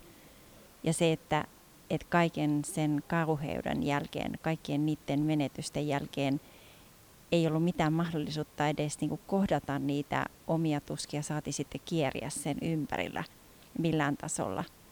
Ja, ja se ei tullut näkyväksi. Ja, ja tavallaan sitten se semmoinen arvonanto, mikä mitä, ta, mitä, niin kuin, mitä me tarvitaan, jotta se tulee nähdyksi, joka on sitten taas niin kuin se aivan toinen äärilaita. Haluatko tätä vielä kommentoida, tätä sun draaman kaarta, jonka sä tässä vedit? No ehkä vain sen verran, että siis sinänsä mitä just kuvasit Rouva Askolasta, niin sillä sisällöllisesti katsoen suhteessa tämän päivän kokonaisuuteen musta pitää kaikki täysi paikkansa. Et, et siis se, ne, ne draaman kaaret, mitä näissä mun luennoissa syntyy, niin mä, mä en tämä luo niitä mitenkään kauhean tietoisesti, vaan että se äh, syntyy jotenkin sen tilanteen kautta. Että esimerkiksi tässä tapauksessa niin mä en ollut varma, kun tämä toinen jakso alkoi, että, että haluaisinko mä ottaa siihen Rovanskolaan. Tai että jos mä ottaisin Rovanskolaan, niin haluaisinko mä lukea tuon kirjeen. Mä en useinkaan lue tätä kirjettä kuitenkaan. Ja, ja, mutta sitten se tilanne tuntui siltä, että, että siinä olisi tilaa, että se akustiikka antaisi, ää, an, an, antaisi sille mahdollisuuden semmoisella tavalla, joka olisi kuin, oikealla tavalla kunnioittava ja semmoinen tavallaan hiljentyvä siihen nähden. Mä, tiedän, mä olen oikeastaan onnellinen, että niin tapahtuu, koska ihmiset arvosti sitä tosi paljon, niin kuin ne aplodit osoitti. Kiitos, mä oon samaa mieltä. Se oli tosi kaunis lopetus. Kiitos tästä päivästä. Kiitoksia.